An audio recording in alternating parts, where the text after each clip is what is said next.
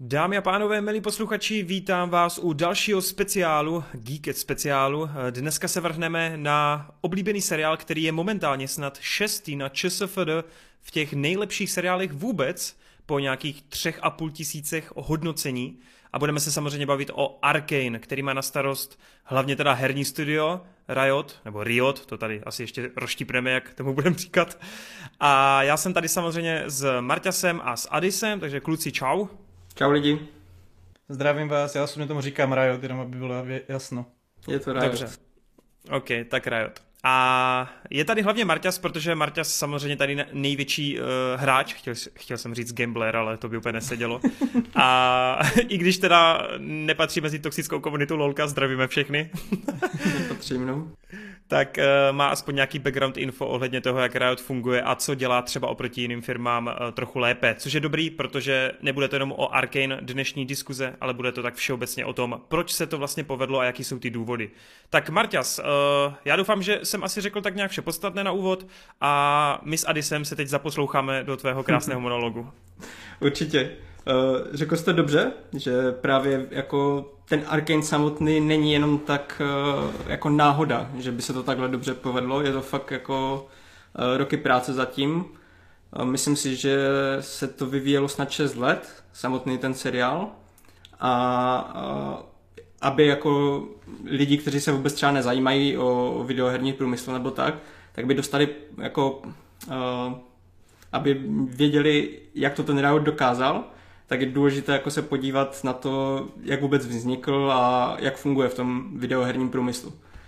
Uh, je teda ta samotná firma Riot, byla založena dva tisíce šest a vydali hned uh, v tom roce svoji první hru LOLko, což je vlastně uh, MOBA, kdy dva týmy pěti hráčů spolu bojují na mapě, která je rozdělána na tři takové linky a bojujete v takovém strategicky, uh, strategickém boji, kdy musíte ovládat celou mapu, zabíjet mobky, farmit peníze, vylepšovat si postavy.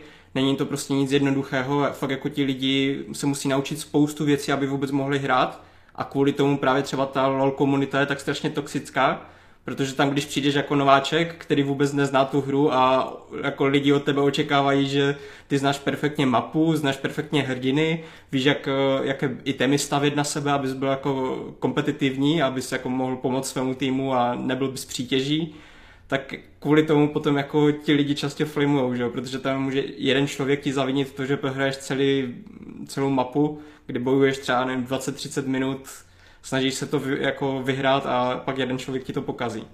No, já jsem se, já ti do toho jenom rychle stoupím mm. suvkou, že jsem se právě asi týden po posledních dílech Arcane, tak jsem se bavil s kámoškou, která aktivně hrávala dost často LOLko a tak jsem se ptal, že teď je tam asi docela nálet nových hráčů, co? A řekla, že to je teda jako šílený, no. Mm. Já se vůbec nedivím, no, protože když třeba uh, přednedávnem vyšel Queen's Gambit, uh, dámský mm. gambit o, o šachách, tak i šachy zaznamenaly fakt jako velké zvýšení hráčů a to je hra, která mi přijde, že jako u moderního publika až, až tak popula- jak populárně nebude. Zatímco ta videohra, když fakt jako má ten kvalitní seriál, tak to určitě přitáhne víc lidí, no třeba u Zaklínače jsme viděli, že jo. Hmm. Takže chceš říct, že po Squid Game se za- začali objevovat nějaký bohatí chlápci, kteří si začali tady skupovávat lidi a hráli si s nima tady o život? Hej, uh, možná ti to překvapí, ale v Brně zrovna teďka probíhá jedna Squid Game. Jakože fakt bez prdele je tady sushi bar, který pořádá nějakou hru, která je jako Squid Game based a vůbec nic o tom nevím prostě, protože oni mají jenom na přihlášce, že to bude Squid Game a může se tam přihlásit a uvidí, co to bude. Tak Adis, já bych do toho šel, vyzkoušej, jestli, jestli jde o smrt nebo ne. Jo, no, dobře, nám řekni. Kouknu na to. Dobře, tak teďka zpátky k tomu LOLku. Uh, LOLko samotné teda patří mezi nej, jedny z nejúspěšnějších her posledních let, hlavně v tom ohledu, že lidi to pořád sledují, i když to třeba nehrajou uh, v takových číslech, jak třeba nevím, Fortnite nebo něco takového, tak jako sledovanost, uh, když už je nějaký turnaj nebo tak, tak je vždycky strašně vysoká. Zrovna teďka před měsícem a před dva měsíci byly uh, dva velké turnaje, jedno pro LOLko a jeden pro Dotu. A jako tam se můžete podívat na internetu, jsou statistiky, kde vidíte, že to LOLko je prostě sledovanější než ta Dota. A ta Dota teďka měla jako pokořila rekordy. A samotné hodnocení toho seriálu je úplně neuvěřitelné, protože když se podíváte všude na, na netu, jako na ČSFD, tam má devadesát tři procent, I M D b devadesát tři procent, uh, Rotten Tomatoes sto procent average, Tomatometer, nebo jak, jak to je, mm-hmm, mm-hmm. Uh, devadesát sedm audience score, uh, Metacritic devět celá čtyři, to jsou mm. prostě jako fakt hodně, hodně, hodně dobré čísla. A to, jak se Riot chová k, k tomu, jak vůbec vystupuje na veřejnosti. Já vám třeba pro porovnání dám takové příklady Riot versus Blizzard. Jo? A jedna hmm. z těchto A je firem, to je, je to tady. Jedna z těchto firem byla žalována státem Kalifornie za sexuální obtěžování na pracovišti. Jedna z těchto firem měla problémy, protože nechávala až příliš ovlivňovat jako čínskou politikou. Že když třeba byl problém s Hongkongem, tak vždycky jako šli na ruku tě té Číně. A jedna z těchto firem zakázala moderátorům vyjadřovat se vůbec jako k, k takovým politickým věcem, které se nelíbí té Číně. A ta, ta firma je Riot. Jo. Není to, jak teďka mohli mnozí myslet, že jenom budu Blizzard hanit. Tohle všechno dělal Riot i Blizzard. Ale v čem je teda rozdíl, že Blizzard to najednou schytává takovým způsobem, že vypadá to, že krachne za chvilku a Riot naopak je na, na výsluní teďka, že jo. Hmm. Tak um, jako ta věc, co, co se liší, je v tom, že Blizzard se furt omlouvá a nedokáže už za posledních deset let, nebo, nebo jako posledních x let nevydal kvalitní žádnou věc. Uh, můžete říct možná, že tak Overwatch byla poslední kvalitní věc, ale od té doby třeba remake uh, Warcraftu, který teďka vyšel nedávno a takové věci, nebo Diablo na mobil, to jsou prostě mm. strašné faily. Já musím říct, že, no? chci říct, že Hero, chci říct, že Heroes of the Storm není nejhranější moba všech dob? Není, no. já, jenom, já jsem teď zaznamenal, letos vycházel ani, myslím, ten remaster, nebo co to bylo, toho druhého Diabla, ne? A to, to myslím, mm. že mělo docela slušný známky, ale nebylo to jako ve stylu... Nebylo to jo, úplně... Tak, jasně. Jako no. Nebylo to úplně broken, jak třeba Warcraft tři, ale jasně. Jako taky nic, nic extra. Ale zase vidíš, že prostě to jsou samé remastery, víš co, starých klasik a tak, ale jako nedokážu přijít s ničím novým. Něčím, jasně. Co by jako, to, protože oni mají strašně odliv těch, těch talentů, jako ti lidi, kteří tam pracovali a dělali ty kvalitní hry, tak už tam v podstatě nejsou a hmm. teďka už prostě na to nejsou prachy, nejsou na to lidi a takhle to dopadá. Naopak Riot, ten, ten to dělal naopak, že on jako se omluvil veřejně, ale nedělal to až moc, nedělal ve velkém prohlášení nebo tak, ale místo toho vždycky, jak přišla nějaká kontroverze, tak přišel s něčím dobrým pro své fanoušky. Že třeba domluvili si spolupráci s tou asijskou K-pop skupinou K D A a, a udělali s nima ten videoklip a to a to okamžitě jako fanoušky nadchlo, že to je super a v podstatě na co se omluvat, on radši ukáže, že furt dělá kvalitní věci a tím si získá ty, ty svoje fanoušky. Takže až, ně, až uděláme nějaký průser a někoho zavraždíme, tak mám udělat nějaký epický videjko a bude mi odpuštěno. No, musíš se vrátit k tomu, ke kořenům, proč tě lidi měli jako rádi předtím, než si, než si udělali něco špatně, víš co? Ale to, ono to, ta K D A to vlastně spadá přímo pod Riot, ne? To je v podstatě jako, že jejich skupina. No, já, já vůbec nevím právě, jak to tam je. Aha. To, Aha. to, to si tady odborník na K-pop. No, no jako nechci to úplně zabíhat, ale jako... tu politiku, že to udělají takhle, to je dost možné, ti nevyvracím, ale jenom jestli dobře vím, když tak někdo opraví, protože já tolik jako zasvěcený do Riotu a LOLka nejsem, tak prostě to je v podstatě, jak když by si ta herní společnost řekla, hele, uděláme si svou virtuální K-pop skupinu a vlastně to takhle jako udělali, že oni vzali vlastně zpěvačky ze světa, po případě dvě K-popové umělkyně, které vlastně propůjčí hlas těm charakterům, ale jinak v podstatě taky ideji patří mám... pod, pod LOLko. Já asi Adise jako můžu jako podpořit, mně se totiž taky zdá, že, že jsem tohle slyšel, že to je vytvořený, no. Vůbec mě to nevšokovalo, protože vlastně můžeme se hned dostat k tomu uh, dalšímu velkému důvodu, proč je to tak úspěšné. To je francouzské animační studio Fortiche. Hmm. A oni totiž dělali klip pro Gorillaz, což je vlastně v podstatě podobný koncept, že jo? Protože vlastně jeden člověk si vytvořil imaginární animovanou uh, skupinu. Hmm.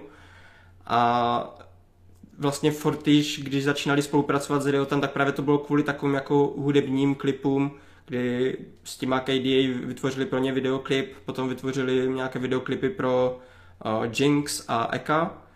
Hmm. A, A vlastně tam, tam už před těma x, x roky vznikla tady ta spolupráce toho animačního studia Fortiche s Riotem. Hmm. A není to prostě tak, že když Riot hledal způsob, jak přenést lolko třeba do toho seriálového, do té seriálové podoby, tak oni nepotřebovali hledat jako nějaké nové animační studio, oni už měli jako roky s ním navázanou spolupráci, dělali pro ně x věcí a věděli, že prostě ten styl se hodí přímo pro to, co oni chcou. Takže jako bylo to jasné spojení těch dvou společností. Hmm. A právě proto si myslím, že tady jde vidět, že ti lidi, kteří na tom dělali, tak pro ně to fakt bylo jako uh, ten um, projekt, do kterého fakt zapojili tu vášeň. Že to nebylo jenom prostě další zakázka. Uh, jak se třeba můžeme uh, dostat k tomu, že Dota, vlastně konkurenční hra, která je, je úplně stejná jak LOLko, jenom taková jako pro víc ještě hardcore hráče, uh, dělají Valve, které dělalo i C S G O třeba, nebo Half-Life. A tady tahle ta, ta hra taky má svůj vlastní seriál, ale tam to dopadlo úplně jinak. Taky mimochodem Netflix tam spolupracoval s nima, akorát mi přišlo, že Valve s, si sedlo s Net, Netflixem a řekl jim, hele, máte nějaké animační studio, co nám to může udělat? A Netflix řekl, jo, to my tady máme studio Mir, které už nám dělalo Zaklínače a to, oni vám to udělají, víš co. A Valve, super, my se o to nemusíme starat, paráda, tady ať to udělají. Poslali tam nějakých pár konzultantů, kteří jim vysvětlili, já nevím, nějaké základy o tom světě, řekli jim, jaké postavy tam mají použít a tak. A mají takový generický příběh, který je jako sice jak takové klasické anime, když se na to podíváš, nevím, jestli jsi viděl, jak to vypadá, ale to je úplně taková tak klasická anime, jako kresba a... Je to zaměnitelný nic, hrozně, no. Nic prostě nového. Já jsem to viděl třeba a moc hmm. si z toho nepamatuju. Jako ale já jenom br- na, na obranu jenom té Doty, já, já ji teda furt neviděl, ale na tu obranu chci říct, že teda údajně to mělo jako za prvý úspěch, takže druhá série bude a za druhý, uh, jako jo, není to, je to, jak říkáš, je to takový zaměnitelný, ale... Co jsem slyšel jako lidi, kteří to viděli, jako teda mimo tebe teda, ty jsi teď první, který vyloženě říká, že nic moc, tak většinou říkali, hele, úplně v pohodě a vlastně se mi to líbilo. Ale jasně, bylo to ještě před Arcane, že jo? Ale právě si myslím, že tam to většinou lidi, co, o kterých já to slyším, tady tuhletu, mm-hmm. jako, že to nebylo až zase tak špatné, to jsou lidi právě, co hrajou Dotu, anebo jí aspoň mají jako nějakým způsobem uh, rádi, nebo tak třeba přítelkyně taky hrávala trošku Dotu, takže zná ten svět, zná ty, ty postavy a tak. A nebyla z toho nadšená, jako nikdy se nestalo, aby, aby prostě chtěla vyloženě, musíme si pustit další díl.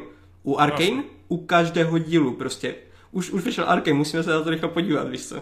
Jasně, no tak jenom tady je, když tak možnost pro lidi v komentářích, pokud jste náhodou viděli Dotu, tak dejte vědět, jestli je to průměrný, nebo lehce nadprůměrný, nebo podprůměrný. A já, já třeba osobně, jak když jsme, my, my když jsme to dokoukali, tak... Uh, jsem měl tak jako, jako, je to průměrné, není to špatné, vůbec to není špatné, nechci říkat, že to je špatné, ale prostě ničím mě to nenadchlo. Chápu. Ale když potom přišel Arcane, tak prostě nemůžu, nemůžu to vůbec porovnávat, to je neporovnatelné. No, tak jenom prostě ten, ty přístupy těch uh, studií, ať už Blizzardu nebo Valve, tady k těmhletěm svým značkám jsou úplně fakt diametrálně odlišné od Riotu, protože Valve třeba žije ze peněz ze Steamu, oni mají jiné věci, které jim generují peníze, oni nepotřebují, aby ta Dota byla nějaká brutální saga, která jim bude vydělávat miliardy na dlouhé roky. To samé Blizzard, oni nepotřebují, aby jedna značka jako no, b- byla až takhle mega úspěšná, oni stačí, aby jim to generovalo peníze, jak World of Warcraft jim pořád generuje peníze už šestnáct let, víš co, mm. oni se o, o víc nestarají, oni vyloženě nepotřebují ten film. Zatímco u Riotu je to fakt ta vášeň k té jejich látce, která jim prostě vynesla tu slávu a kterou oni si poctivě budujou. To je to, v čem se to hlavně liší, ty přístupy. Hmm. To bych asi jako tak na úvod k těm, k těm společnostem by stačilo. A já, čekal, můžete... já čekal, že řekneš tu ještě tu hezkou příhodu s, tím, s těma letenkama. Jo, a tak. Tak jestli chcete, tak ono to je trošku na, na další vyprávění, ale jestli někoho zajímá, tak jeden content creator, uh, DisguisedToast, uh, hmm. měl v podcastu krásné srovnání, jak Blizzard se chová ke, ke svým jako content creatorům a jak se chová Riot.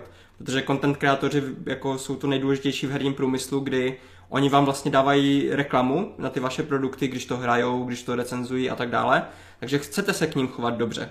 A Blizzard teda se moc dobře nechoval, no. Tak můžeme potom dát třeba nějaký odkaz a lidi se na to můžou podívat. A ah, ok, dobře, dobře. Uh, tak jo, tak uh, Adis, chceš si vzít první slovo a o Arcane říct pár úvodních slov? No, jako mohu. A začnu to tím, že byť asi jsem z vás takový nejskeptičtější, tak jako stále to jako uznám, že to je jako super a že jsem si to užil, akorát to nejsem v takovém hypeu a to skrz to, jako, není to úplně ideální přirovnání, ale já to podobně řeknu, jak ty jsi jednou povídal vlastně ke svůj, o, o svým stavu La Casa de Papel, jestli řekl, že jsi čekal příhod Krista, tak něco podobného vlastně díky asi hypeu od našeho kamaráda Evžena, po případě na Discordu od Didiho a tak, tak já jsem vyloženě od nich viděl, jako to fakt byla, já to řeknu na ferovku, fakt seriálová duna, já jsem fakt čekal, to bude úplně osvěta tady a jsem si to jako pustil a ano, oproti La Casa de Papel si tohle to zaslouží ten hype, je to, neřekl bych, že to je přehypovaný, jako dostává to tomu, jako proč se o tom tak mluví, to určitě, ale tím, jak já jsem to měl tak velký očekávání, tak to tomu hol prostě nedostálo. Pustil jsem si tu první epizodu, bylo to strašně atmosférické, jako líbilo se mi to, hlavně hudba, tady moje oblíbená písnička, kterou si pouštím, Playground, a vlastně hraje tam, jak oni tam v té první, jedné z těch prvních scén si právě do toho podsvětí a jako líbilo se mi to, akorát jsem k tomu neměl prostě takový vztah, že hned se do toho prostě musím dostat, hned se na to koukat, tak nějak jsem to zkoukal, ani, ani jsem to nekoukal vlastně jako celý, nebo po nějakých těch aktech, jako vím, že to rozdělím tři a tři a tři, ale prostě jsem to tak nějak jel, jak, jak jsem měl chuť. No a takový problém, co jsem měl, a vlastně tady ho zopakuju, protože jsem se nepodeptal včera Martyho, no to bylo, bylo to včera, no jo, bylo to včera, jestli právě je to blbá otázka, nebo jestli se v tom ztrácím jako oprávněně, a to je to, že třeba já jako jsem takový příležitostný hráč, LOLko jsem hrál třeba tak třikrát, že jsem to prostě vyzkoušel, jako tři hry a tím to haslo. Vovko jsem hrál, když to je převnáme k tomu Blizzardu, trošičku víc, když vyšel vlastně Kataklizm, tak jsem si to pořídil, zahrál jsem si za Vorgena, protože Twilight a Gorillaz si žáno, prošel jsem si oba dva ty světadíly a tím to pro mě haslo.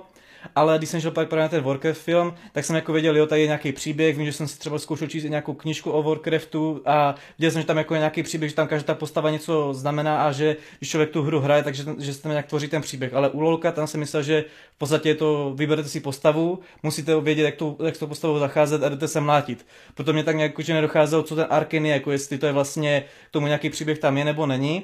Pak mi teda Marty řekl, že vždycky, když vyjde nějaký ten nový šampion do té hry, tak vlastně je tam k tomu jako podán nějaký jeho příběh, nějaký jeho pozadí, jako je, jak funguje a co je zač, ale že tam žádný kompletní příběh není.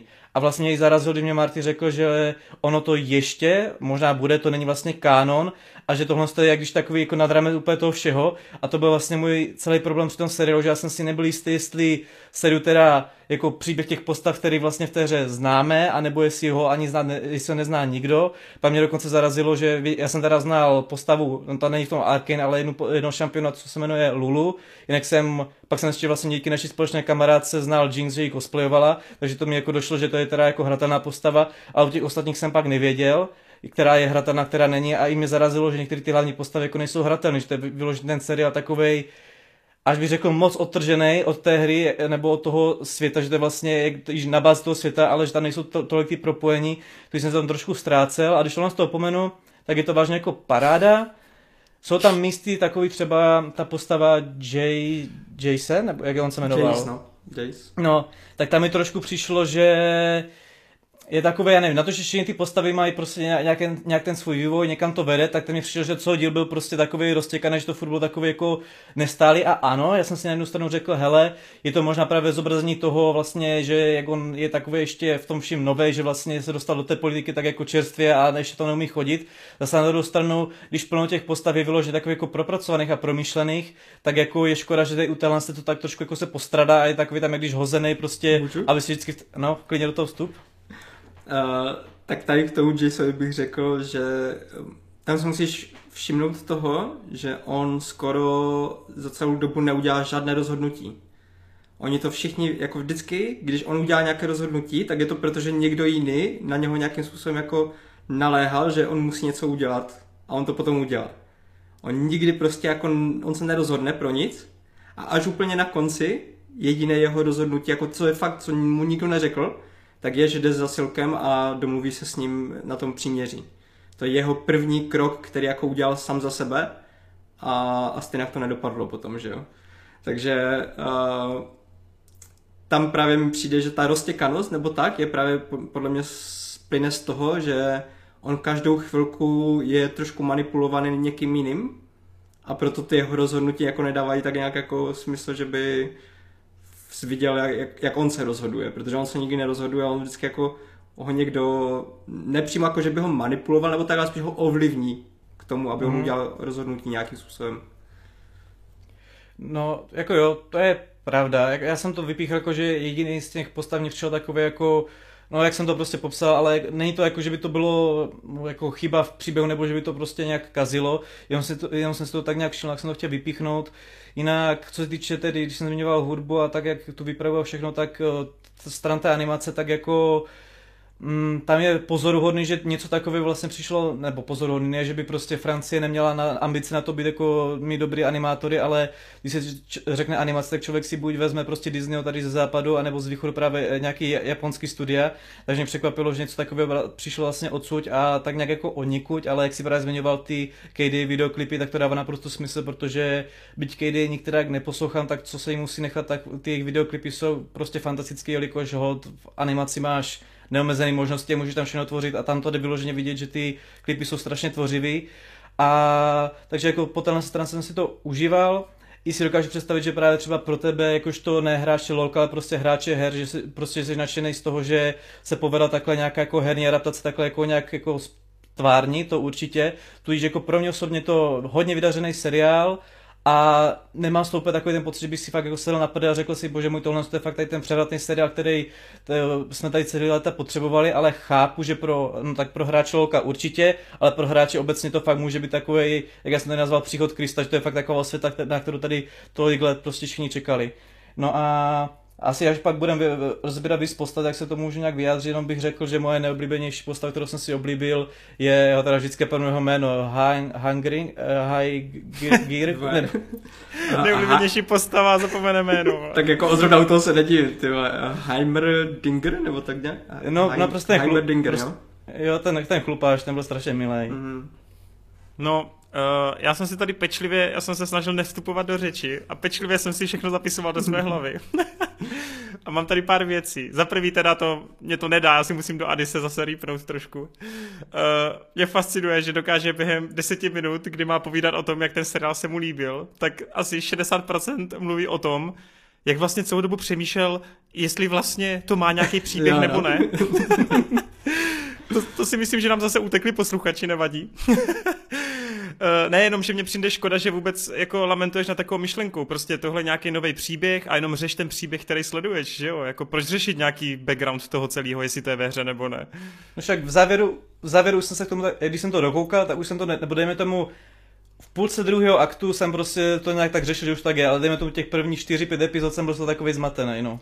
To jak kdyby řešil, že Spider-Verse vlastně není jako adaptace komiksu, ale to nějaká, chápeš, jako ti to nedává smysl, no to je jedno. Uh, druhá věc, uh, já si myslím, že Francouzi jsou hodně šikovní animátoři, oni se pravidelně uh, umístují i třeba na Oscarovkách, vždycky, když se díváte třeba každoročně na to, kdo je nominovaný, tak vždycky tam máš minimálně jeden animák od Francouzů, ale ano, nedělají mainstreamový animáky, dělají hodně artový, hodně umělecký věci a Addis určitě si vybavíš, že jsem tady hodně doporučoval věc uh, uh, Where is my body, se to myslím jmenuje, mm-hmm. nebo I lost my yeah. body.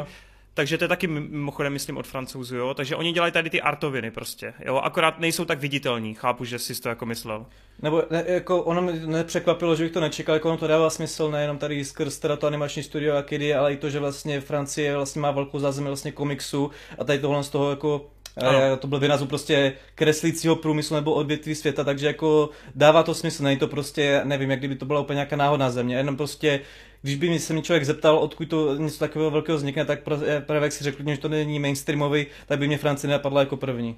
Chápu. No a třetí věc, tak tam výjimečně souhlasím a to je s tím Jacem, ale souhlasím jenom z části, protože na rozdíl od vás kluci, tak mě to i z příběhového hlediska nedávalo smysl, protože mi hrozně vadilo, že vlastně ta postava se pasuje do pozic a do situací, na který tam vlastně do té doby nebyly žádný hinty. Viz to, že on je takhle jeden z nejlepších bojovníků vole vůbec, že si tam úplně všechny jako dává, viz to, že jako je, že může jít úplně v klidu do politiky, přestože je jenom jako syn nějakých jako vědců a tak dále a tak dále, ale k tomu se dopracujeme, že mě to nevadilo jenom z pozice toho, že ano, on se nerozhoduje za sebe, to mě jako příběhově nevadilo, to bylo v pohodě, spíš mě vadilo, že se té postavy dává taková důležitost a je nezasloužená, no, ale k tomu se dostaneme. Za mě Arcane je fakt fucking nářez. Je to něco neuvěřitelného a když pominu audiovizuál, který prostě jako sorry. Kdokoliv, kdo řekne, že audiovizuál je prostě průměrný, byť průměrný, tak je podle mě úplně mimo a musí si vypíchnout oči a uši, protože sorry, takový člověk nemá vkus. Chápu, že stylisticky to třeba nemusí každému sednout, chápu, že třeba můžeš, může být někdo naladěný na jiný typ hudby nebo jiný typ uh, kresby, ale jako každý příčetný člověk musí jako uznale pokývnout hlavou, že Arcane je, co se týče vizuálna a audia, prostě masterpiece. A akorát ti nemusí sednout, ale je. Co se týče příběhu, tak jsem hodně překvapen, protože LOLko znám jenom z doslechu, podobně jak Addis, že máme společnou kamarádku cosplayerku Jinx. Ta hra nebo typ moba her není nic pro mě, protože já miluju příběhovky a když už hraju multiák, tak ne, ten, ne tohoto typu. A hrál jsem LOLko, myslím, já jsem ho dokonce ani mám pocit nevyzkoušel, nebo vlastně jo, jednou a to jsem hrál asi tak jako tři hry taky nějak, no a strašně mile mě překvapilo, že já jako člověk, který k tomu nemá vůbec žádný vztah, tak automaticky od první epizody jsem se zamiloval do toho fikčního světa. Já celkově miluji výstavbu nějakých nových světů a byl jsem až šokován, kolik se jim do toho podařilo jako narvat na tu úvodní epizodu. Potom napříč celým seriálem se to samozřejmě ještě jako rozrůstá, bobtná, je to komplexnější, větší a td, víc postav a td a lóru, ale už jenom na začátku jsem si říkal, pane bože, tak tady jsem jako na začátku něčeho jako epického, něčeho velkolepého, něčeho výpravného, něco, co bude mít fakt jako strašně hezkou budoucnost, což se teda mimochodem povedlo a ten seriál ke konci jako nestratí dech, což tady musím podotknout. Co je taky parádní, takže, jak už jsem tady řekl, já, který nejsou znalej, tak jsem se vůbec nestrácel, ale jakože vůbec.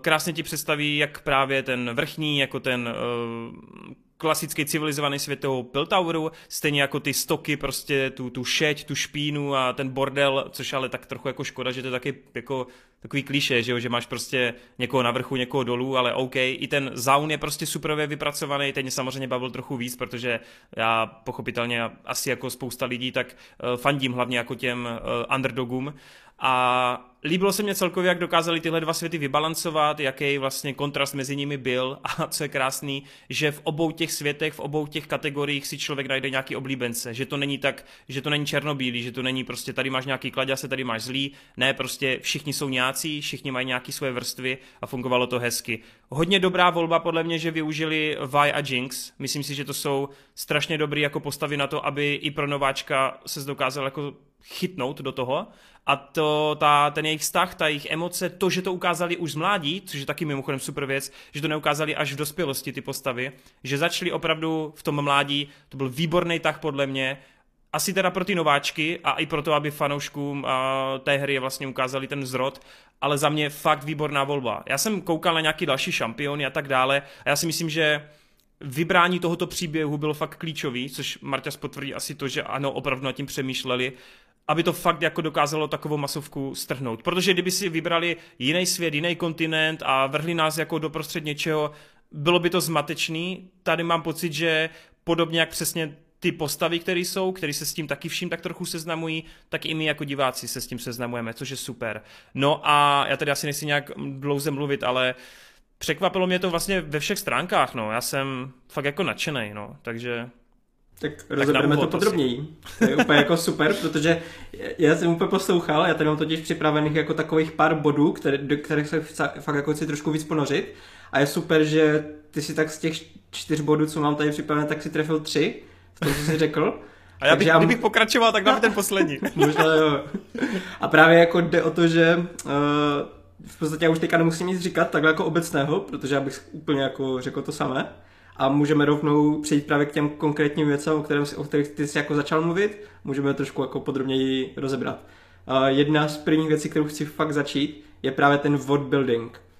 Uh, já jsem hodně přemýšlel teďka poslední dobou, jako co vlastně, já, já miluju world building, prostě když máš dobře vystavený svět fikční, a jako můžeš se do něho ponořit a všechny ty pravidla a vše, celý ten svět jako funguje a dýchá na tebe, tak to jsou ty nejlepší fikční světy, které, které znám. Hmm. Ale nikdy jsem až si jako neuvědomoval, čím to teda je, ale um, jeden content creator to krásně vystihl, že to je vlastně konektivita toho narrativu. Je to vlastně... Hmm. to, že když, se, když vidíš jednu postavu něco udělat, tak to neovlivní jenom její příběh, ale ovlivňuje to příběhy i ostatních lidí, ovlivní to ten svět a tak dále.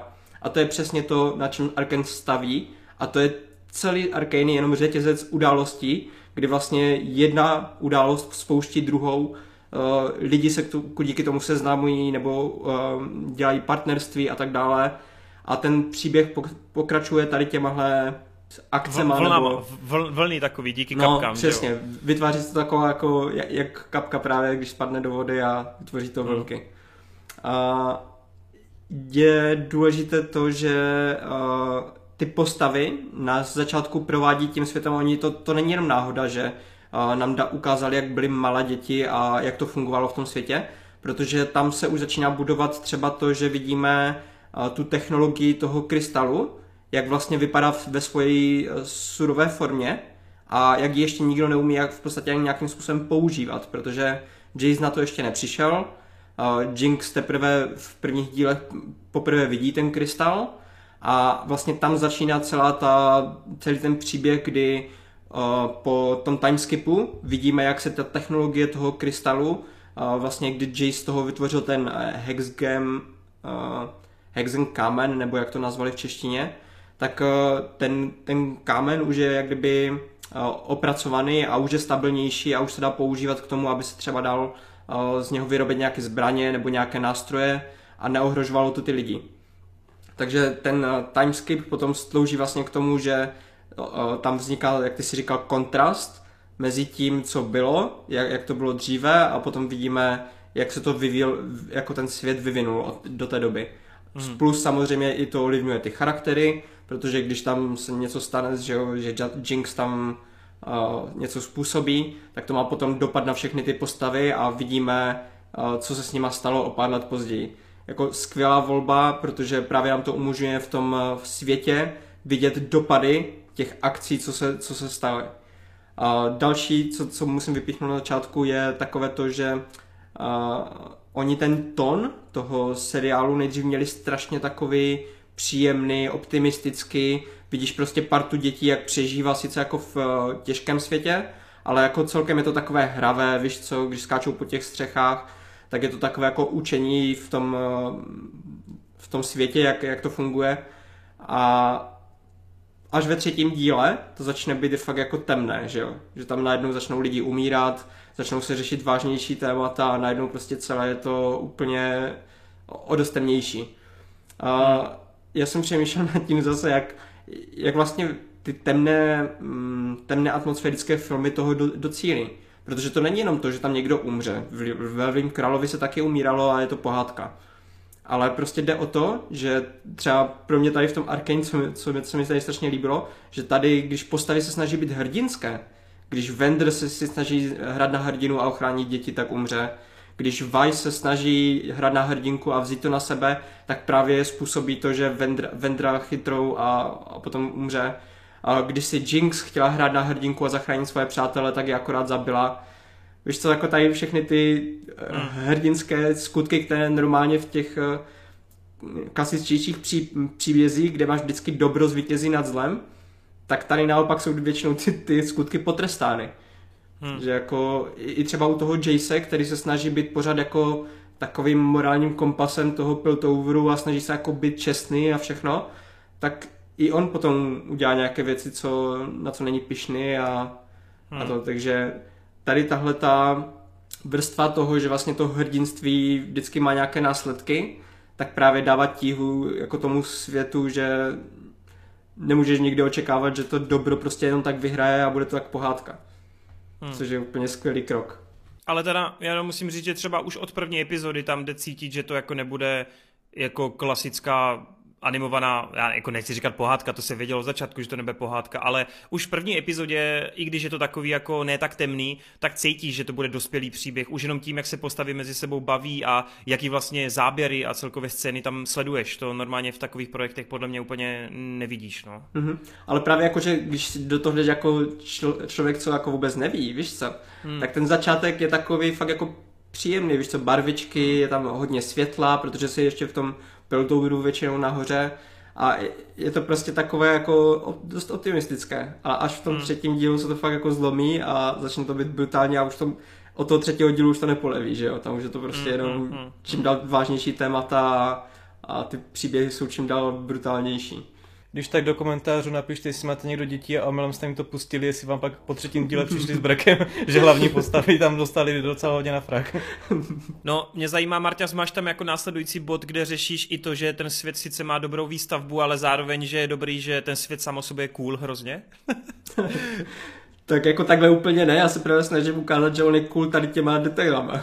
Ale jestli jo, máš jo. něco k tomu, jako tak... tak to rozviním. No ne, já jenom chci říct, že samo o sobě je už velká jako ctnost to, že se Riotu s, těm, s těma Francouzama povedlo fakt udělat svět, který funguje, je funkční, přesně jak jsi tady říkal, že má ty živelné postavy, že má nějakou, nějakou svou historii, ty své pravidla, je tam ten hezký kontrast, ale kdyby to někomu nestačilo, tak je hrozně super, že ten svět je, jak už jsem řekl, hrozně cool a já to říkám takhle jako lajdácky anglicky, ale jako mě fascinuje to, že když vidíš nějaký nový svět, tak ty tam potřebuješ mít nějakou atrakci, potřebuješ tam mít jako nějaký prvek, že si řekneš, jo, tak tohle je ten důvod, proč je tohle fikce a není to realita. A to využití, dobrý, máme tu ty kameny, ale i to využití těch hoverboardů, těch vznášedel, jak tam prostě, že jo, ty...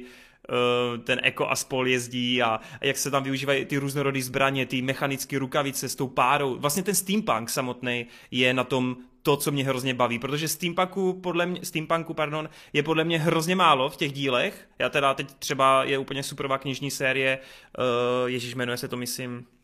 Knihy prachu nebo něco takového. A to je taky steampunková věc a já tohle období, nebo období, tohle fikční období úplně miluju. A byl bych strašně moc rád, kdyby se toho dělalo víc a Arcane mi to nabídlo, takže i díky tomu jsem si k tomu takhle nalezl ten hezký vztah, protože sledovat ten seriál jako je hrozně cool, ty se cítíš u toho cool, což neumím to jinak popsat, ale je to hrozně, je to taková klipovitost, jak kdyby skoukal na vizuál prostě Michaela Baye, ale z reží prostě Denise Villeneuve, je to prostě kombinace všech krásných prvků dohromady, jo. Je to, ty vole, je to... Je to, to cool? To je právě to, co mě nejvíc překvapuje na tom, protože třeba zrovna ta klipovitost vychází z toho, že to dělal Fortiche, který oni mm. dělají vlastně ty videoklipy. Takže oni právě tady tu stylovost, tu stříhaní na hudbu, tu stylovou hudbu, víš co, a to, to všechno to jsou jejich trademarky, víš co. To mě vůbec mm. nepřekvapuje. A právě když do toho přidáš to, že steampunk je urbanistické fantasy v podstatě, ano. To znamená, že je to městské zasazení, zasazení. Takže to je daleko blíž naší moderní době, než když jsou takové ty fantazie ze středo, středověkých jako hmm. dob. A mě, myslím si, že právě tady tohleto zase, tím, že to jsou Francouzi, tak oni tam mají hodně bohatou kulturu tady toho urbanistického vyjádření, jako hmm. uh, skejťáci a hlavně parkour. To jsou jako francouzské věci, kdy prostě Pařížané a tak jako tím hodně žijou. Hmm. Takže myslím si, že právě ti Francouzi, co, co to na tom dělali z toho Fortiche, tak k tomu mají blízko, k tady k tomu všemu. A třeba v tom parkouru to jde krásně vidět. Protože já osobně třeba jednu dobu jsem hodně rád, měl hodně rád takové jako filmy, které využívaly parkouru. A vždycky ty nejlepší byly francouzské, prostě okresek třináct a tak dále. Mm. Takže zase jako, jak tam byla třeba ta scéna, kdy Vive vlastně se dostane z vězení s Caitlyn a vezme ji dolů do toho, podměst, do toho města dole. Tak jak tam skáče po těch střechách a ta, to bylo úplně nádherně udělána ta scéna, jako stylová hudba, grafika parádní, prostě celá ta atmosféra toho skvěle zvládnutá. A jako jak ty říkáš, prostě cool. Mě to teď úplně všechno seplo, když právě říš o tom parkouru, že to hezky sedí nejen k těm Francouzům, ale i k Torenovi, když si vzpomenu na jeho staré videa na YouTube, kdy prostě běhal po Bůčovicích a dělal tam kombička na trávě, proč on se to tak strašně dobře cítí, on tam vlastně cítí to své mládí, on si říká, jo, to jsem byl já v Bůčovicích. Přesně, to jsem býval já. Ale já teda trošku zase asi skáču, ale jak si tam říkal právě ten parkour a tady ty prvky, tak já nevím, jestli to byl ty, Marťas, a, ale mám pocit, že mi to někdo říkal, že jsem se o tom s někým bavil, ale když tak mě do toho klidně skoč rychle, že to byl ty. Třeba úplně ta úvodní scéna, jak tam máš právě ty dvě sestry a toho Myla s uh, ten, tři, ten druhý klučina.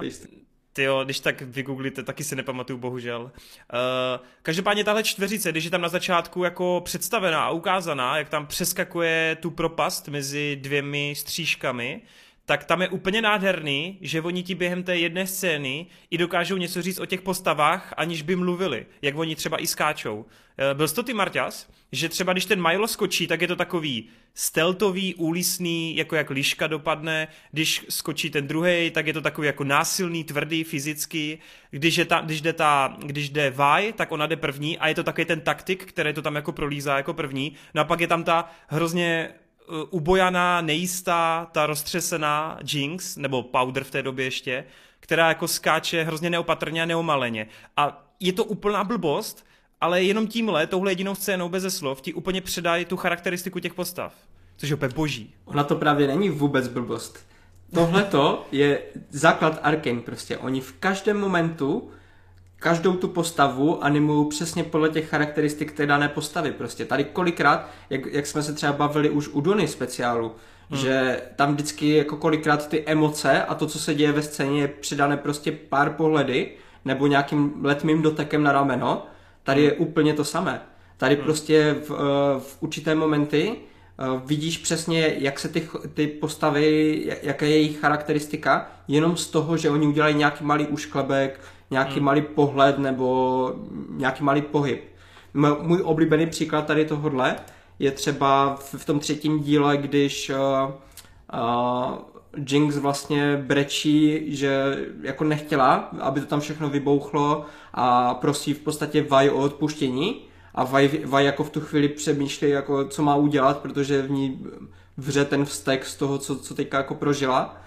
A je tam scéna, kdy prostě ona je úplně vibe, úplně u té Jinx a rozhodne se prostě, že nejlepší způsob, jak se vypořádat s tou situací, je, že vstane a prostě odejde od Jinx, že nemůže prostě u ní být.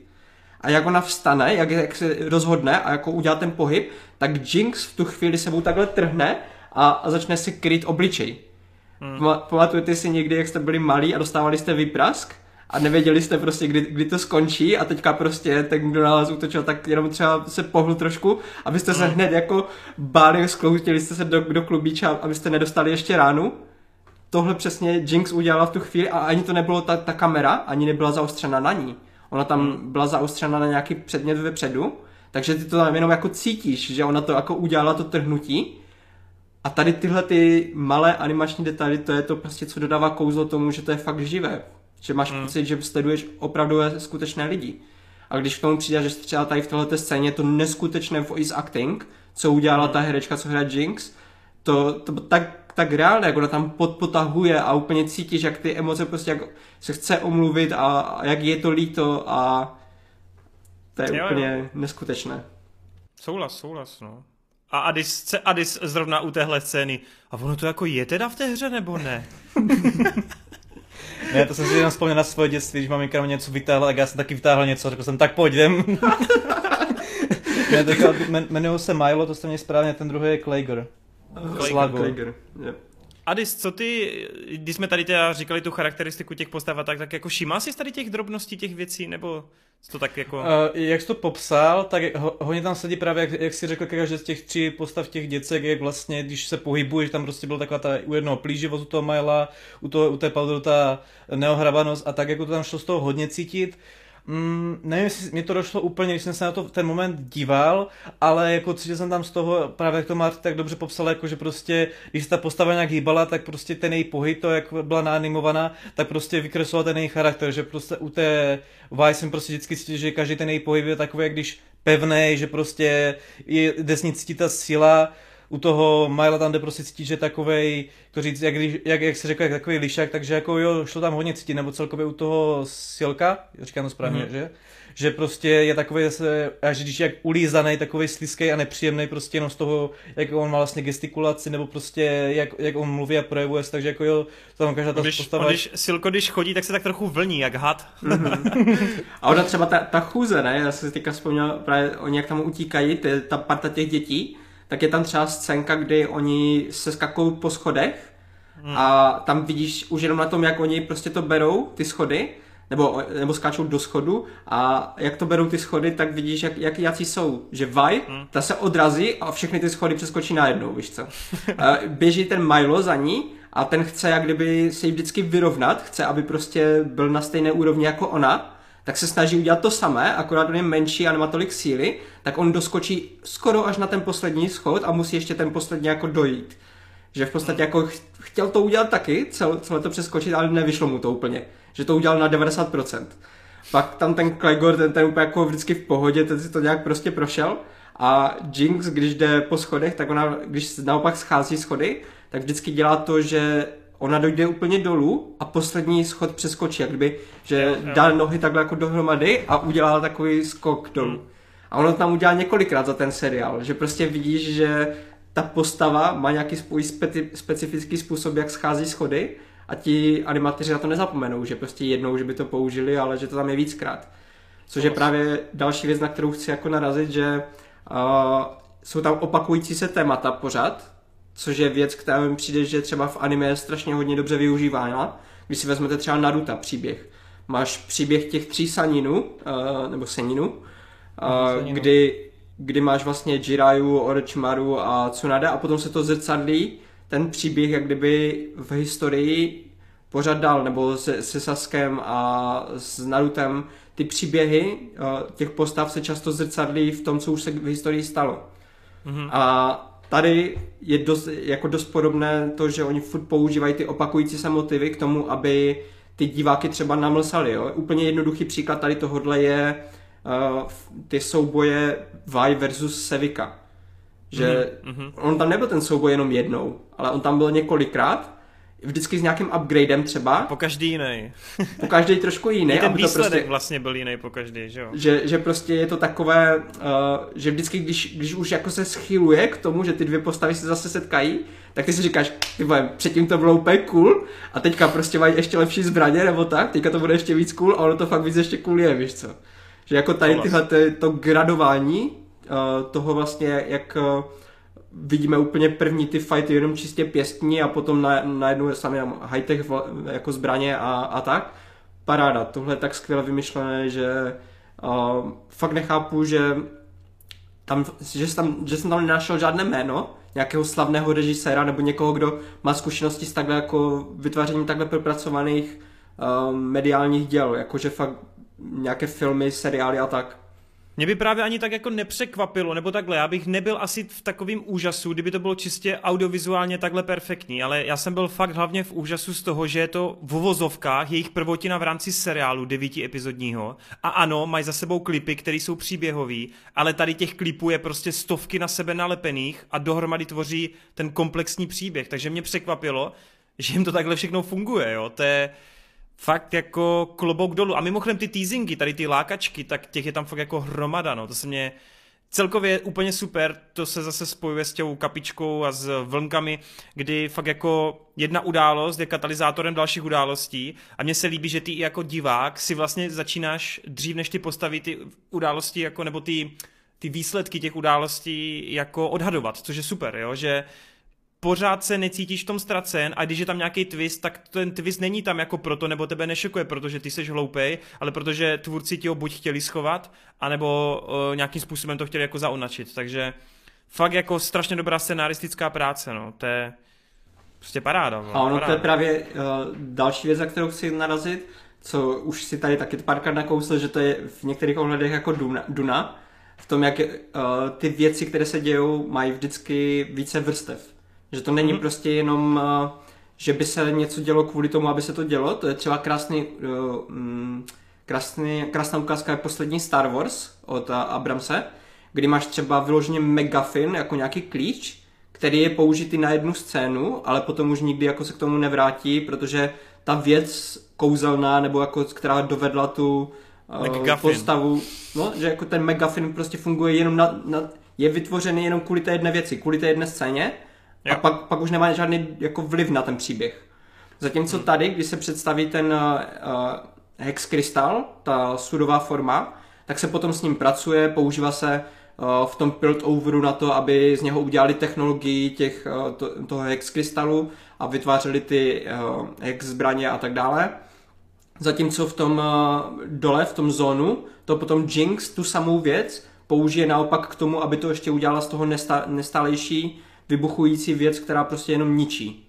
Hmm. A ta, ta věc potom tím, že má více využití a vidíme ji prostě použitou ve více různých akcích a různých scénách, tak potom se vytváří dojem toho, že fakt jako ten svět funguje a má jako použitelné věci, že to není jenom věc, kterou použili na tu jednu scénu a už ji nikdy neuvidíme.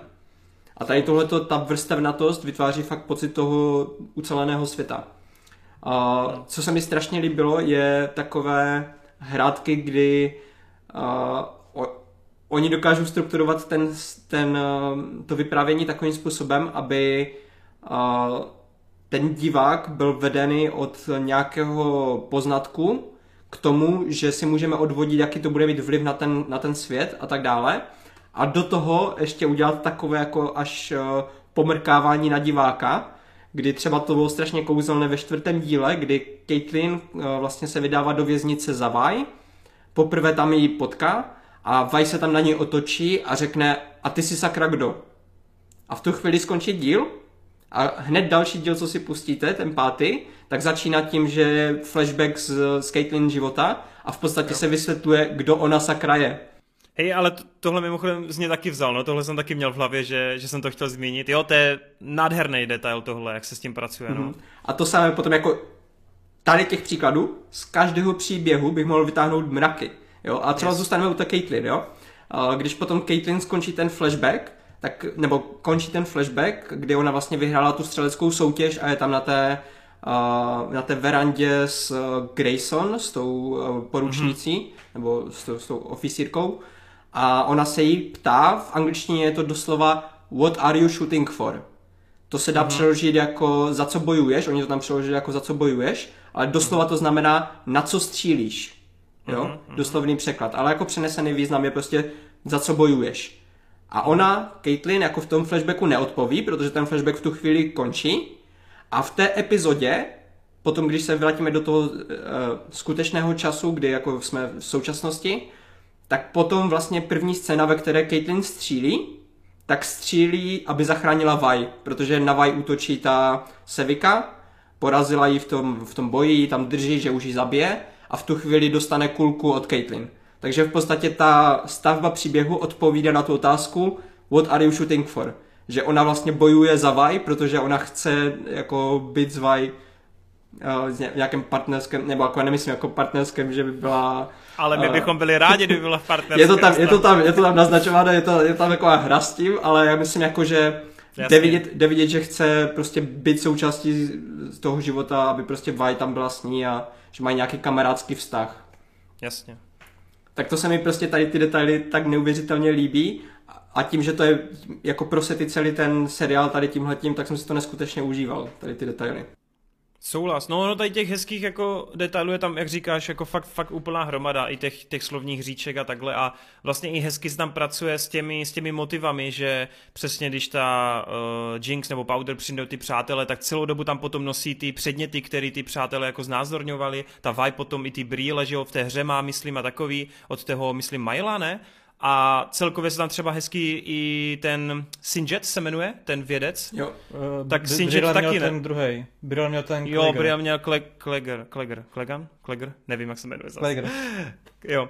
A ten Sinjet třeba, tak tam taky úplně krásně, jak sleduješ ten Viktorův příběh, že jo, ten flashback a i jako já jsem trochu asi byl v téhle chvíli pomalejší divák, ale mě to vůbec nedošlo, že jde o tuhle postavu. A pak se přesně z toho chlápka, který tam pomáhal v uvozovkách nějaké té příšerce, tak se z něho vyklubalo přesně tady tohle monstrum, který kvůli, kvůli vědě vlastně je schopno překročit jakousi mez, že jo. Což je hrozně krásný, jak se zase, jak říkáš, Marta, v tom zrcadlí ten Viktorův příběh, který je vlastně ochotný udělat úplně tu stejnou věc, přitom v minulosti ho to úplně drásalo, jo. A teď on to taky dělá. To je Jo, to je tam prostě strašně skvělý tady tohle, no. Tak t- poslední důležitá věc, kterou tady jako, nebo z těch úplně hlavních témat, co tady chci vyzdvihnout, je právě toho, čemu se týká to, co, to, co si nakousl, tak je taková uh, v podstatě kontrast charakteristik, kdy celý ten příběh je vy, jako neuvěřitelně vystavěný na kontrastu mezi jednotlivýma postavama, mezi jednotlivýma místama, třeba nejviditelnější to samozřejmě mezi tím městem nahoře v Piltoverem a tím zónem, kde jako kontrast mezi těma městama nemůže být ani větší, že jo. Jedno město takové klasi- klasicistní až, které evokuje uh, architekturu Říma a Aten, takové jako fakt klasické stavby, všechno krásné, bílé a ti lidi co, si tam jako můžou chodit a dýchat normálně vzduch. A potom to podměstí, které je úplně takové jako zrezlé, hodně techniky tam je, hodně takových jako výpadů různých, neonů. Ty neony mě úplně jako fascinovaly, to bylo úplně hmm. jak cyberpunk skoro, jak je tam taková ta scéna, kdy oni vchází poprvé do, po tom flashbacku do uh, poslední kapky, tak uh, to je úplně jak z, jak z nějakého cyberpunkového světa prostě, neskutečné. A tady tyhle ty kontrasty uh, tam mají vystavené i třeba v charakteristikách postav, že jo? Když se podíváš třeba na Jace a Viktora, to jsou oba dva věci, ale každý má trošku jiný pohled na, na tu vědu. Uh, potom, když se podíváš třeba, nevím, uh, Heimerdinger versus Jace, tam máš zase ko- konflikt uh, vlastně takového toho pokroku versus klasi- klasických jako tradic a, a toho, té opatrnosti, toho stáří a tak dále. Hmm. Uh, mezi Heimerdingerem a Singem máš ten kontrast charakteristik, že jeden je takový ten uh, vědec, který je uh, rozumný a snaží se logicky jako myslet a chránit všechno, všechno pro dobro. Za, na druhou stranu Singed je takový, že prostě ten, ten se nebojí ničeho, udělat cokoliv jenom pro, pro to, aby dosáhl toho, že ten experiment jeho bude fungovat. Tak tam už máš i v základu tenhle kontrast v, v Silkovi a Vandrovi, ono které je, je protkán i v té minulosti. Ono je, on je všude a tím, že je všude, ano. tak mně přijde, že prostě ty si můžeš vybrat jak kdyby takové stupně všeho. Když si vezmeš ano. třeba jenom ty vědce, jo? Ty máš nahoře Heimerdingera, který je takový jako představuje ten, toho klasického uh, míru milovného vědce, na druhé straně je Singed a Viktor a Jace jsou mezi tím. A ty máš v podstatě takhle jako celé spektrum těch vědců. A ty se takhle můžeš podívat na všechno.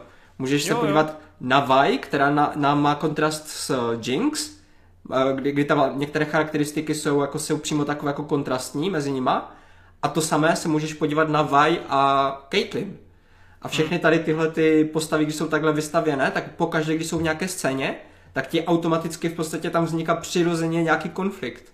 Protože ty, ty na jednu stranu ty postavy s nějak, ně, něčím můžeš spojit, že něco mají spole, společného, ale v něčem jsou rozdílní a tam potom vzniká ten konflikt, který po, posouvá ten děj dál. Což mi přijde právě, že když to dáš všechno dohromady, tak to úplně přirozeně vytváří nádherný svět plný postav, které jako vyloženě si říkají o to, aby se potkali a ať už si budou pomáhat, nebo se budou bojovat, nebo tak, vždycky to bude zajímavé. Souhlas. No, já tady musím trošku, aby jsme nemluvili jenom furt takhle, takhle jako emočně, epicky a tady prostě furt jenom pozitiva samý. Uh, já mám jeden problém, když jsem teda zmínil u těch, já totiž teď přestupuju k těm postavám, tak uh, bavili jsme se samozřejmě o tom, že já mám problém s tím Jacem, to jo, ale musím si teda přiznat, že jsem měl svým způsobem i trochu problém s Jinx. Vůbec ne proto, že by byla špatně napsaná a vůbec ne proto, že by jako její výkon byl špatný. Naopak, on byl tak strašně dobrý a jako tak strašně vybočovala, vybočovala ze všeho ostatního, že u mě se v hlavě jako rozsvítila kontrolka à la Leonardo DiCaprio si jde pro Oscara v Revenantovi. Jako měl jsem pocit, že je to až tak tlačený u mě, že ona pokaždý, když je na scéně, tak, tak hrozně jako vyzařuje nad všechno ostatní tím svým, tou svou expresí, tím fakt jako co říká, tím jak i vizuálně je ona zosobněna, tím, že se tam mluví k ní ty další hlasy a ty flashbacky a, a prostě všechno kolem ní je na sto deset procent vždycky zapnuto.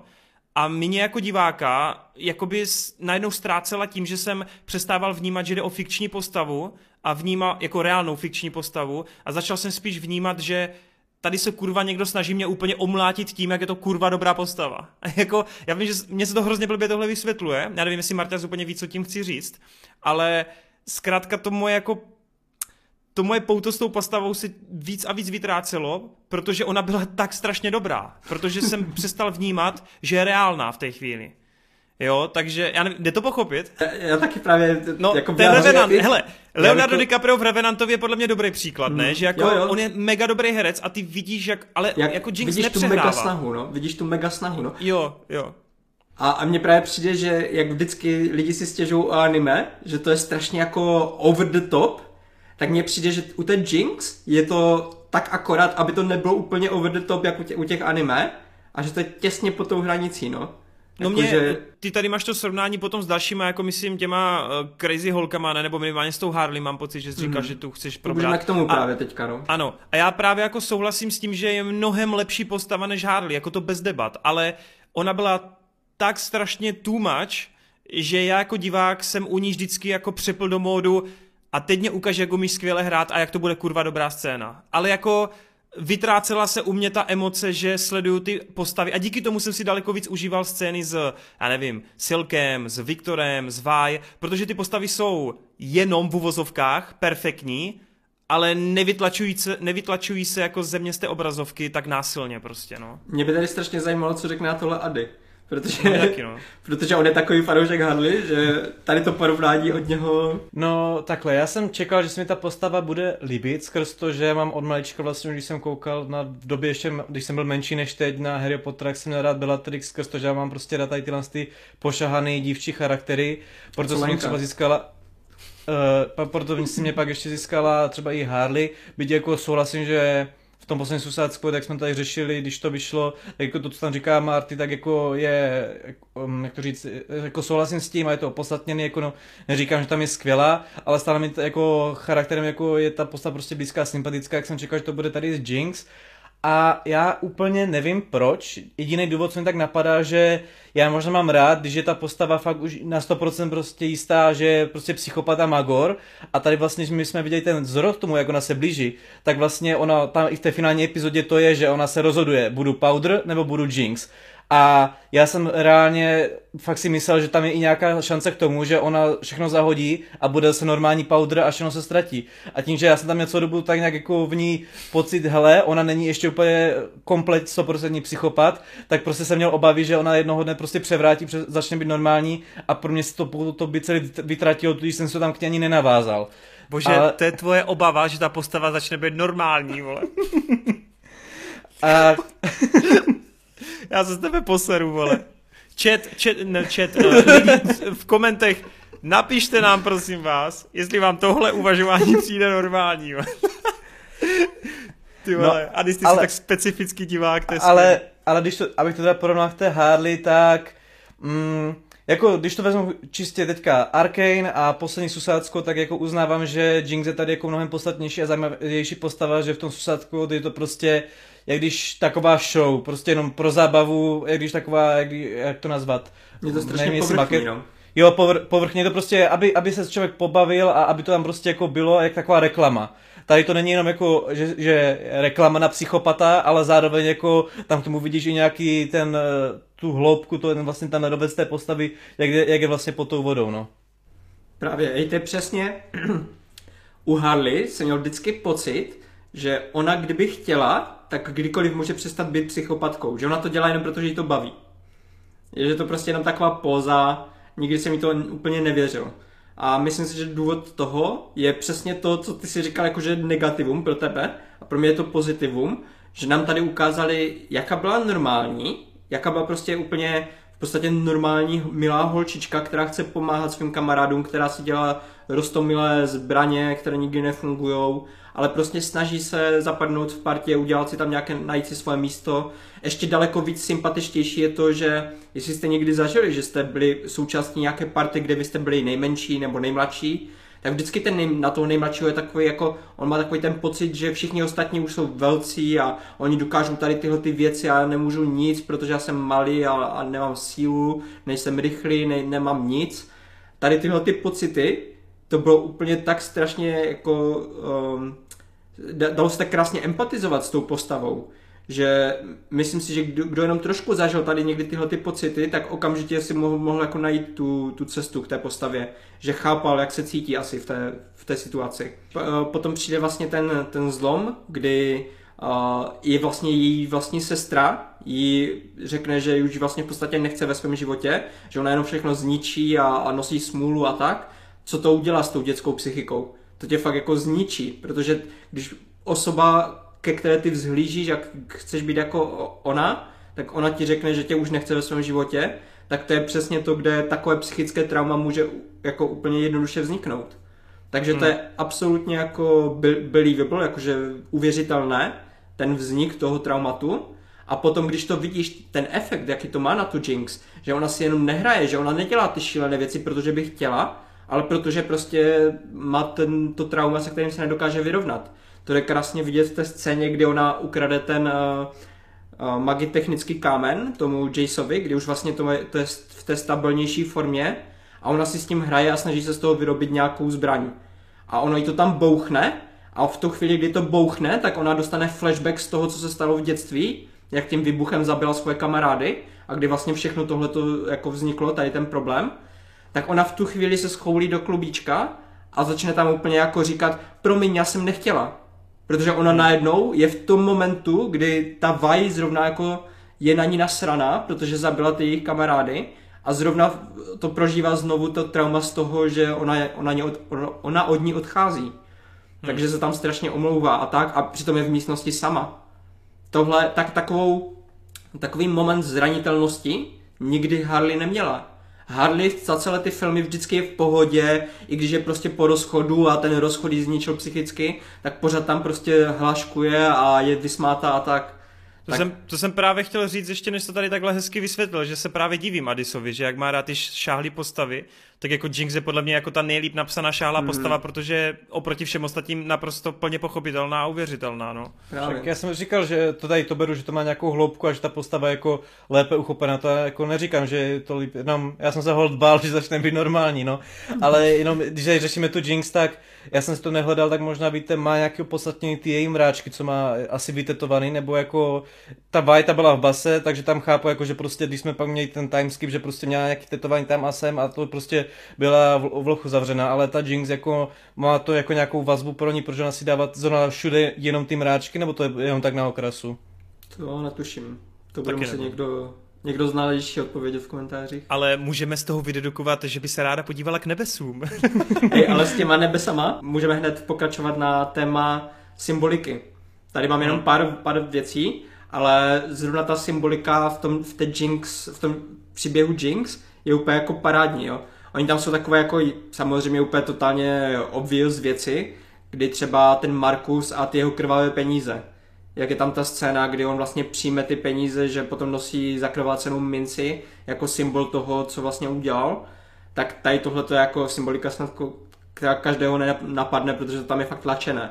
Jo, ale třeba, třeba při tom výbuchu té, jak ta Jinx vlastně zabije ty svoje kamarády, celé to tam vybuchne, ta scéna, jak je udělána, že ten výbuch, vždycky se vrátíme do toho bo, bodu ano. výbuchu, a pak vidíme, co se stalo tahle postavě, kde, kde jako skončila, jak jí ten výbuch ovlivnil. Potom se to zase vrátí do toho bodu, do toho výbuchu a pak zase vidíme jinou postavu. To jsem si tak neskutečně užíval. A ještě do toho, tam je přímo scéna, kterou já bych si okamžitě dal jako wallpaper, prostě na počítač. Jak je uh, vlastně uh, Jinx vypadává z té budovy, tak tam je takový modrý oblak z toho, z toho výbuchu. To vypadá jako modré nebesa. A ona padá dolů a ještě kolem ní všude ty modré výbuchy, jak kdyby padající hvězdy a to vypadá, kdyby anděl padal z nebe. Tak tady je vysvětlení te- tetování. je, je, je právě to mě teďka napadlo, jako jestli to třeba nemá nějakou spojitost tady s tímhletím, protože ono fakt jako ta symbolika, to není náhodné, prostě to je fakt zobrazení toho, jak ona doteďka byla andělská v podstatě bytost, neposkvrněná, že byla jenom malá holčička a teďka jako padá z toho nebe a, a právě se propadá do toho šílenství. Což yes. je úplně krásná symbolika. Potom samozřejmě to ještě, ještě víc uh, podpoří v dalším díle, jak tam křtí tu, tu Jinx, ten Silko, že? Že to je taková jako náboženská, což je samozřejmě, zas, jak jsem říkal, opakující se věc, že vlastně, uh, když Vendr malem utopil Silka, tak pro Silka to bylo zase naopak jeho křest. Yes. Že on v tu chvíli se změnil ta, ta jeho osobnost a najednou začal být takový Silko, jaký ho známe. A on to vlastně to samé teďka dělal v té scéně Jinx, že ji vlastně pokřtil a, a zase se to opakovalo krásně. A poslední věc se symboliky, co, co tady vyzdvihnu, co se mi neskutečně líbilo. Všimněte si, jak často Jace a Viktor balancují nad propastí. Že oni vždycky jsou na, na nějakém tom místě, kde pod nima je nějaká jako hloubka obrovská. A kolikrát tam je, myslím, scéna, jako, že, že vyloženě někdo se chce zabít, že třeba Jace chce skočit. To je u těch větráků, no, vždycky no, no, se tam no. potkávají, no. A, mně vždycky přišlo, že tady tohle to má jako zobrazovat to, že oni jako vědci, kteří pracují na těch technologických pokrocích ohledně toho magi krystalu, tak oni vždycky balancují na hraně mezi v podstatě pokrokem a smrtí. Protože ty jejich věci můžou vždycky buď jako způsobit to, že lidi překročí tu hranici a dosáhnou něčeho nového, a nebo naopak skončí v té propasti a, a bude, jako dopadne to špatně s tím jejich vynálezem. Hmm, hmm, hmm. Souhlas, no. Jo? No a dis, vole, když to takhle posloucháš, už to zpětně doceňuješ? Ne, tak mi to bylo, jako, ale abych pravdu řekl, jak to končilo, tak já jsem si řekl, hele, teďka kdybych se díl, začal dívat na druhou sérii, tak Jinx byl zbožná, protože on to fakt končí tím, že to je samozřejmě tak jako krásně, jako to má cliffhanger na tu druhou sérii, ale v té finální epizodě jako, mně to přišlo jak taková paralela k mým vyloženě pocitům, já jsem vyloženě furt se rozhodl, jestli Jinx bude líbit nebo nebude líbit, a v té finální epizodě se to všechno rozhodlo a já vím, že jak bude druhá série, tak já si tu Jinx budu totálně užívat, takže jako já tomu neříkám, že to bylo něčím jako špatný, jenom prostě, no, jsem retard, no, a přistupoval jsem k tomu zase autisticky, co k tomu dodat. Ok, tak pojďme teda teďka si dát uh, už osobnější věci. Jaká je teda vaše třeba nejblbější postava úplně ze všech? Úplně jenom jednu? Sakra. Mm-hmm.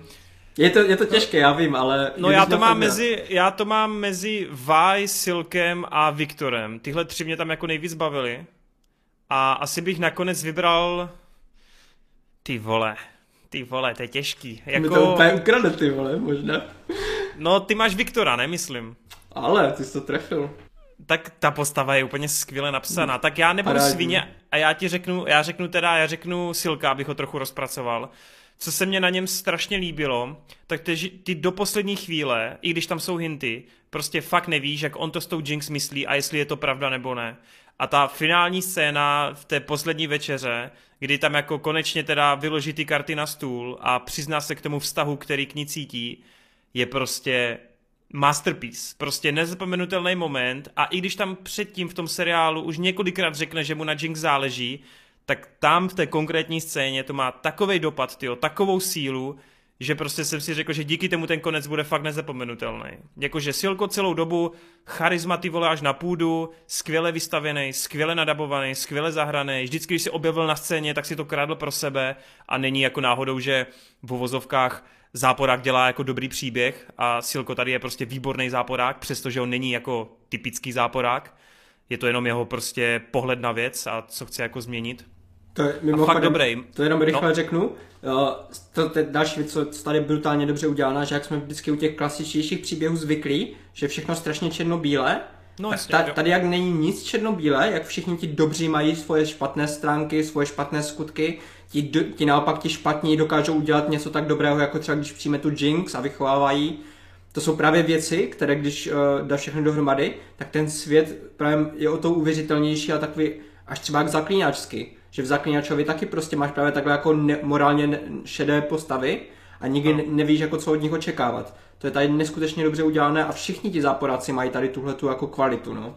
Souhlas, souhlas. No jenom fakt jako, abych dodal, tak nevím, ten Silko si to fakt pro mě kradl jako ve velkým a co mě teda hodně šokovalo, že vlastně on není ani ve hře, že je vymyšlená postava pro Arcane, což je prostě dvojnásobný jako knockout, že se jim to takhle povedlo, no. To je... A co teda ještě bych rád jako zdůraznil, tak přesně ten moment, kdy on se ujme té Jinx, nebo tehdy ještě té Powder při tom výbuchu v třetí epizodě, tak tam ještě jako divák, já jsem si myslel, že si ji bere, protože přesně Vandrovi nebo Vendrovi prostě vezme tu jednu z těch dcer prostě, jo, a bude si ji vychovávat po svým. A ještě jsem si spíš myslel, že půjde o nějaký jeho pohnutky a nějaký jeho cíl, že z ní udělá ten stroj na zabíjení, stroj na to, aby něco za něj dělala.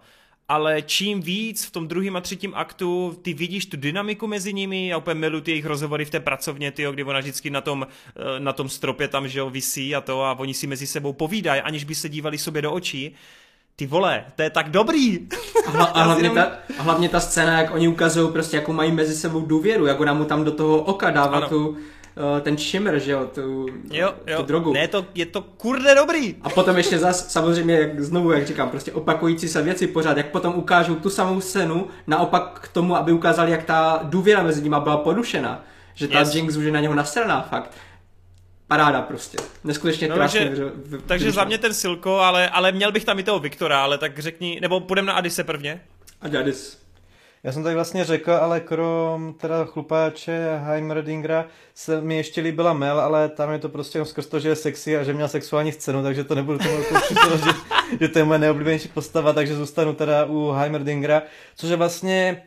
Já to nechci nazvat jako chyba, protože ono by to muselo být delší a po případě by to tam bylo nadspaný a jako bylo by to tak trošku navíc, ale právě když on byl odvolán z té své funkce a šel se podívat to podsvětí, tak já jsem doufal, že tam toho bude jako s ním víc, že tam prostě se nějak jako rozvede nějaký příběh okolo něj a tak, jako ono to předpokládám bude v další sérii a bude to se na to nějak navazovat, ale bylo to takový, jako, že jsem řekl, wow, tak jako chci vidět právě jako, jak on se s tím srovnává, jak on vlastně pozná vlastně tu druhou stranu toho světa a on v podstatě tam jen tak nakročil, něco zjistil, se, bavím se tady otevřeně, že jo, jako počítám, že to lidi, jo, pobavil se s tím ekem a tím to pro mě jaslo, že jako jak, byť jsem si k té postavě našel cestu jako asi nejrychleji ze všech, tak bohužel ona tady nebyla tolik rozkvětena, takže tady nemůžu říkat prostě, což na ní bylo skvělý a doufám, že právě to uvidím v té druhé sérii víc, jako takhle, jak on se víc projeví.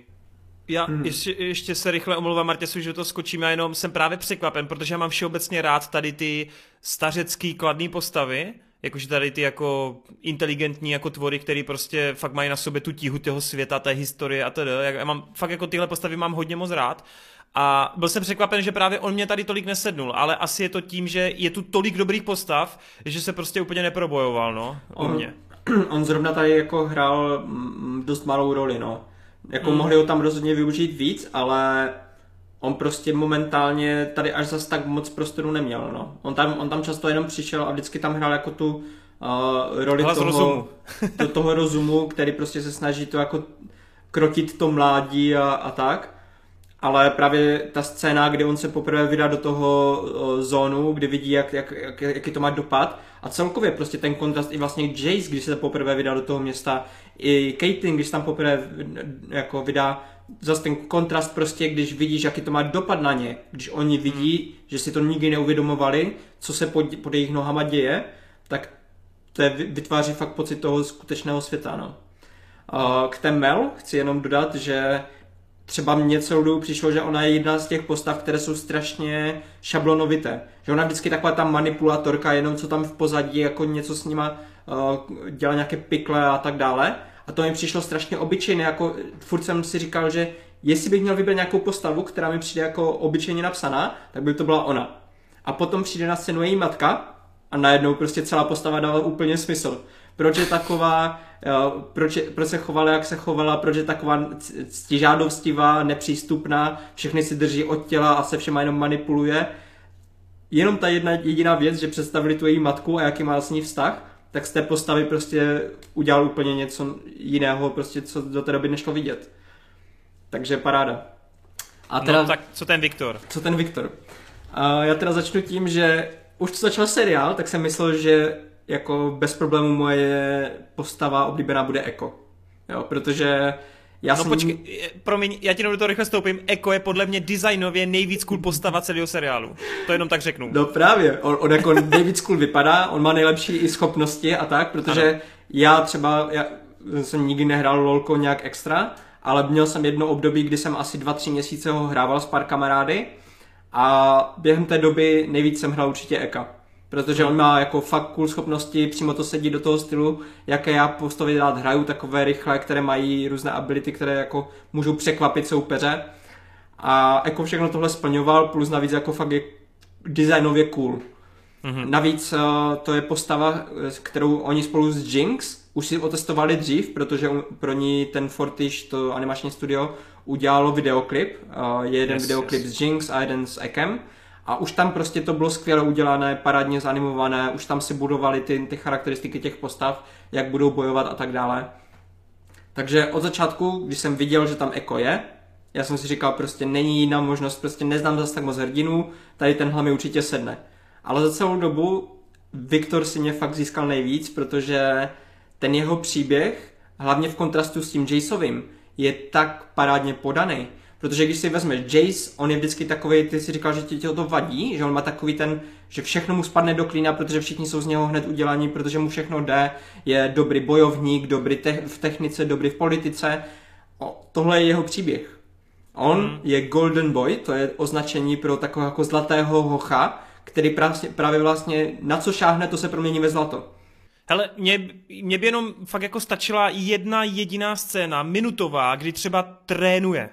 Jakože ten boj třeba. Minutová scéna a on to právě protože tím, on tím, no jo, jenže on tím třeba pro mě úplně zhodil to, že ta Vi trénuje celý život a je na stejné úrovni jako on. To mě ale prostě nasralo, ale, ale není to jako zase tak úplně, protože on všechno jako tohle, on to má všechno zasloužené. On fakt jako se snaží třeba v těch technice a to není tam třeba ukázané jako proč je fyzicky takhle zdatný.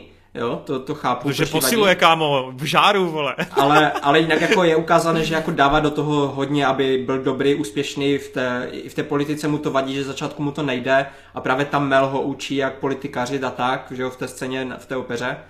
A ten, prostě ten Jasův příběh i v, i v tom původním LOL, LOL lore je prostě o tom, že on je právě takový golden boy, kterému všechno jde, protože je prostě talentovaný.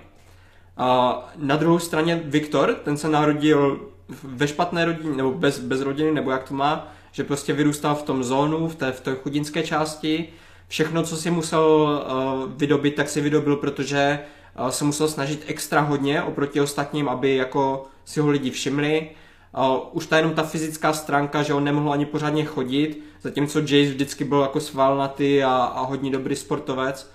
Tak všechny tady tyhle ty kontrasty mi prostě krásně zapadají v momentě, kdy si uvědomíš, že Jace, ho, hodně těch věcí, co se tam stane špatně, tak, tak, tak, tak je tak trochu Jaceova vina.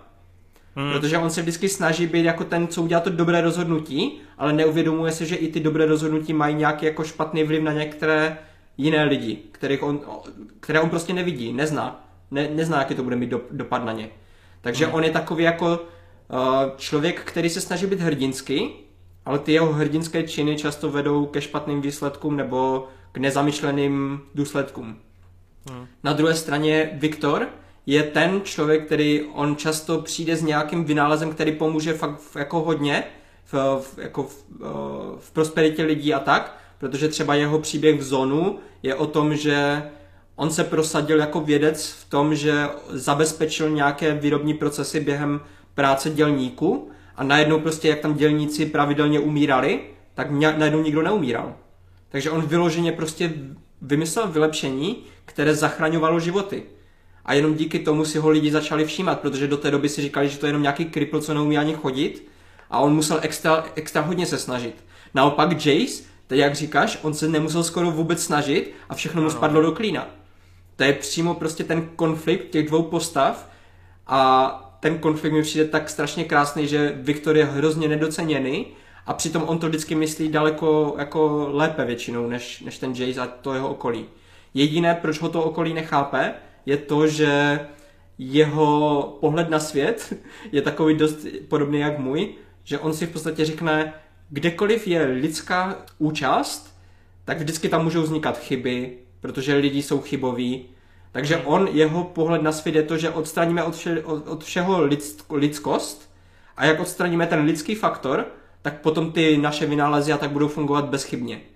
Proto vlastně jeho arc je o tom, že on si potom jako nahrazuje v podstatě lidské nefunkční části mechanickým, technickým, které fungují bezchybně. A tady tenhle ten pokrok, zase opakování různých témat, míst a tak dále, když je tam ta scéna, kdy on si uh, položí tu lodičku do té vody a snaží se jí předběhnout a nejde mu to, protože kulhá. A potom vidíme tu samou scénu, nebo podobnou scénu, kdy on běží potom po břeží uh, s tou vylepšenou nohou a rozběhne se a běží čím dál rychleji. To je tak nádherná scéna, tohle, tohle čisté umění prostě. Jo, u, protože... u té scény jsem měl až takřka slzu, no.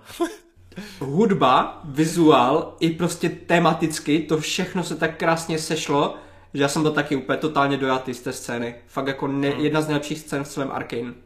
Mm, souhlas. Ne jako, hele, Viktorovi musíš fandit prostě, to je... No. Ah, bože. A, no hlavně, a hlavně do dobrý. budoucna, ještě velký příslip, do budoucna no, velký jasně. příslip. No ale toho se trochu bojím, já chci, aby zůstal takový, jak je teď. Jenom no. Jak si Marty zmínil to, že měl ten jako nějaký ten videoklip, tak já jsem to jako šel věřit to, co si myslím. A mně to nedošlo, protože v tom videoklipu je vlastně ten jako s černými vlasy a není takhle jako stylizované, jak je v tom Arcane. A tím vlastně mě seplo kdo ten jako je, a tím pádem měním svou volbu na neoblíbenější postavu, protože můj oblíbený korejský hudebník Mamison propůjčil vlastně do korejského znění hlas Ekovi, takže to je má nejoblíbenější postava automaticky. Ale, ta, ale Adis, ta postava má být oblíbená, protože jsi viděl ten seriál, jo, a ta posta, té postavě si tam nejvíc fandil, ne, že vole, prostě si teď zjistil, že je to někdo, komu se někdo líbí, vole. Bože, ty jsi fakt autista, vole, to je neuvěřitelný. Ale Eka jsem měl na, hned poměl na místě tři, takže aspoň to jako jsem měl v top trojce. Já ho kopnu toho člověka, okay, vole. Tak pojďme teďka ještě na další nejoblíbenější věc, nejoblíbenější akční sekvence. No tak tady se shodneme asi všichni, ne? Nebo? Záleží, co dáš? Já si myslím, že všichni řeknou epizoda sedm na mostě, ne? Eko versus Jinx, jo? Mm. To, to, to jsem právě chtěl vypíchnout, že já mám třeba z těch aktů, kdybych měl vybrat jeden, tak mám asi ten druhý, ale ten třetí právě mě strašně nebyl hned té, té sedmé epizodě právě. Tam je jako animace skvělá v tom Arcane, ale zrovna v té epizodě na té akční scéně je to ještě o, o kus posunutý, hlavně vlastně jak ona tam uh, Jinx střílí pak i potom Ekovi, jak je tam vlastně to propojený vlastně s tím, jak oni si hráli jako malí, jak je to zobrazený takový, jak když to říct skečovitým stylem, tak to bylo fakt jako úžasný a to jsem fakt jako čuměl, že to je fakt úplně někde jinde. No, to je, ale, to, to, ale to je jak videoklip, to je jak videoklip vyloženě. Je, je, je.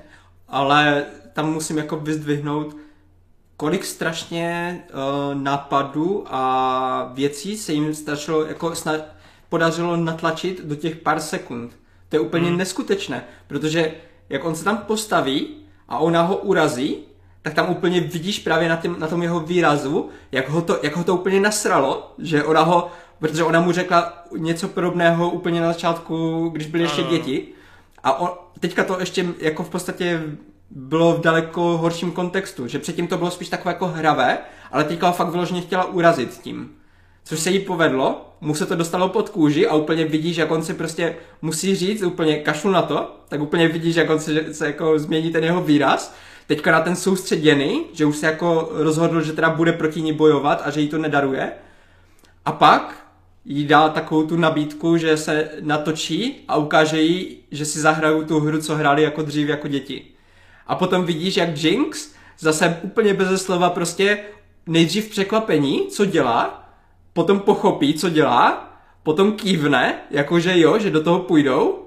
A pak začne ta scéna vlastně, kdy vidíte, jak to probíhalo v minulosti, jak si jako děti hráli. A nejenom, že by to bylo ukázané, jak si hrajou, ale ono to bylo ukázané i z toho Ekova pohledu, kdy on běží proti ní a představuje si, jak se vyhne tomu. Že on, on ve skutečnosti on si představoval, že udělá ten velký jako to salto nebo tak, aby se vyhnul té kulce, ale je malý, nedokáže vyskočit tak vysoko, tak jenom vyskočí trošku. A tím, že jenom trošku vyskočí, tak tu kulku dostane přímo do, do prostřed a Jinx se mu potom směje, že, že vyhrála. A potom vidíš, že teďka on vlastně v tu chvíli přemýšlí úplně nad tím samým, akorát už dospěl a už, ten, už to salto dokáže udělat, takže to udělá přesně, jak si to plánoval, jak byl malý a díky tomu to vyhraje. A nejenom to. Tam je i hezká věc s tím vracením času, což je ta jeho schopnost, že přesně. Jo? Že právě za, jako zaobaluje se do toho tematicky, do té postavy, protože on potom bude moct jako v budoucnu ovládat ten, ten čas trošku. A de, je tady ještě krásně uh, udělané to, že když je to v té dětské části, v tom flashbacku, tak tam hraje hudba, je to stylové, je to prostě takové hravé. Ale v momentě, kdy se vrátíme do, do současnosti a rozjede se ta akce naplno, jakože on se rozběhne, ona vystřelí, tak v tu chvíli je ticho. Je to surové, je to reálné, je to prostě si v ten moment prostě vtažený přímo jenom do toho momentu, protože je to surové a tam jde o život. Souhlas. Takže fakt jako ne, ta, ta nejlepší, scéna, nejlepší akční scéna. Ta scéna jde jedenáct z deseti prostě. Mm. Zás to, to by člověk musel být úplně retard, aby to neocenil. Ale určitě tady chci vyzdvihnout to, že skoro každý souboj v celém Arcane je na parádní úrovni a jenom protože tenhle je na sto padesát procent, tak to nic neubírá na těch fightech předtím. Protože třeba moje oblíbené fighty jsou z Vai, kdy hlavně v začátku je to fakt strašně fyzické. Že úplně třeba ten fight na tom, na tom můstku, kde ona vlastně brání Vandra, kdy hmm. Silko na ní pošle tu bandu těch jeho grázů, a ona si tam obleče ty těžké kovové rukavice a úplně toho prvního, jak, jak mu střelí a úplně ho to jako vyzdvihne do vzduchu, vyhodí do vzduchu, tak úplně cítíš prostě tu fyzikálnost. nebo během no. soubojů se Sevikou, jak je tam taková ta krásná scénka, kdy oni už chvilku bojujou a teďka Vaj už je celá domlácená, se tam tam opírá o tu stěnu, už je on tak, tak se drží, ale ukáže jí, pojď.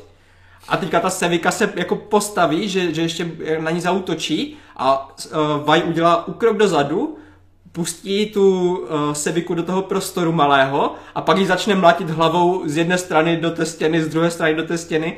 Ta kamera se celá vždycky otočí na tu stranu, kde ona dostane ten úder.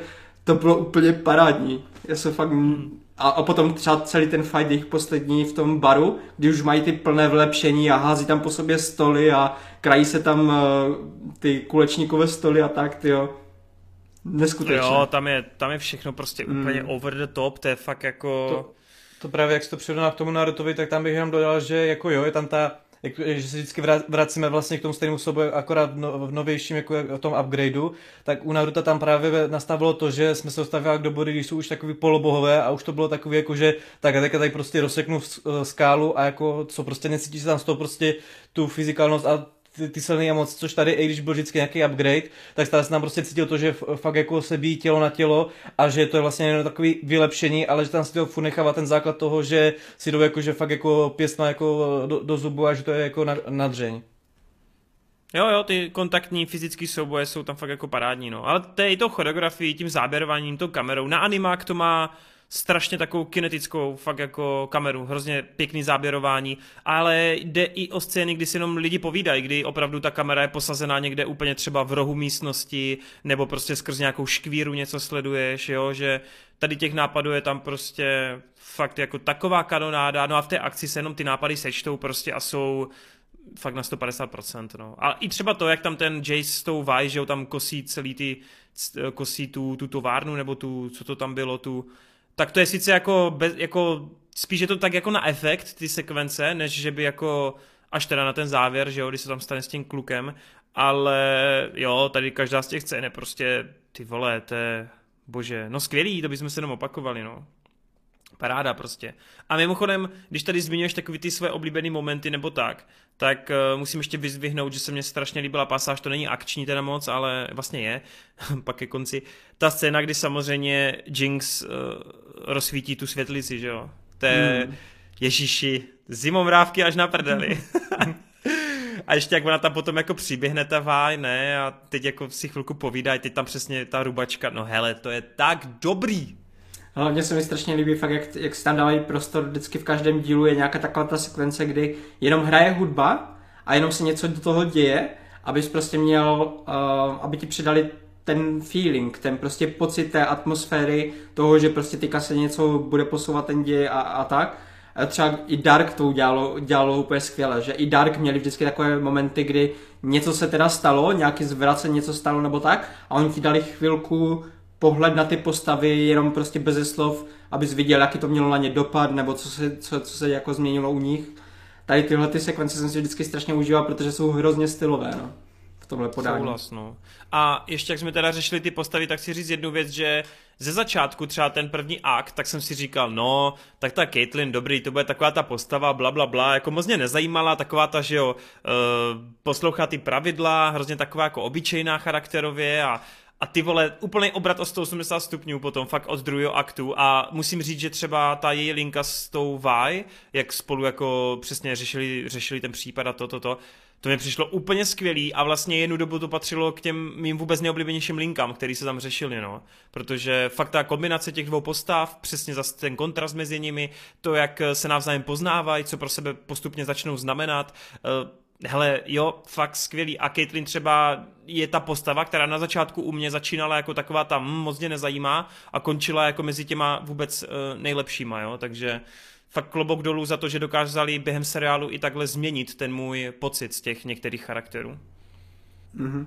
A ještě se teda vyjádřím k něčemu, co tady nakousil na začátku trošku Adis, uh, že to nejspíš zatím není úplně potvrzený kanon, Hmm. protože momentálně je tam trošku konflikt mezi tím, co se odehrává v příbězích v té hře, kdy třeba Jace poprvé se dostane k tomu krystalu takovým způsobem, že tam je jedna mocná rodina v tom, v tom světě LOLka, která v podstatě v poušti začala těžit tady ty krystaly, ale nemají pro ně využití.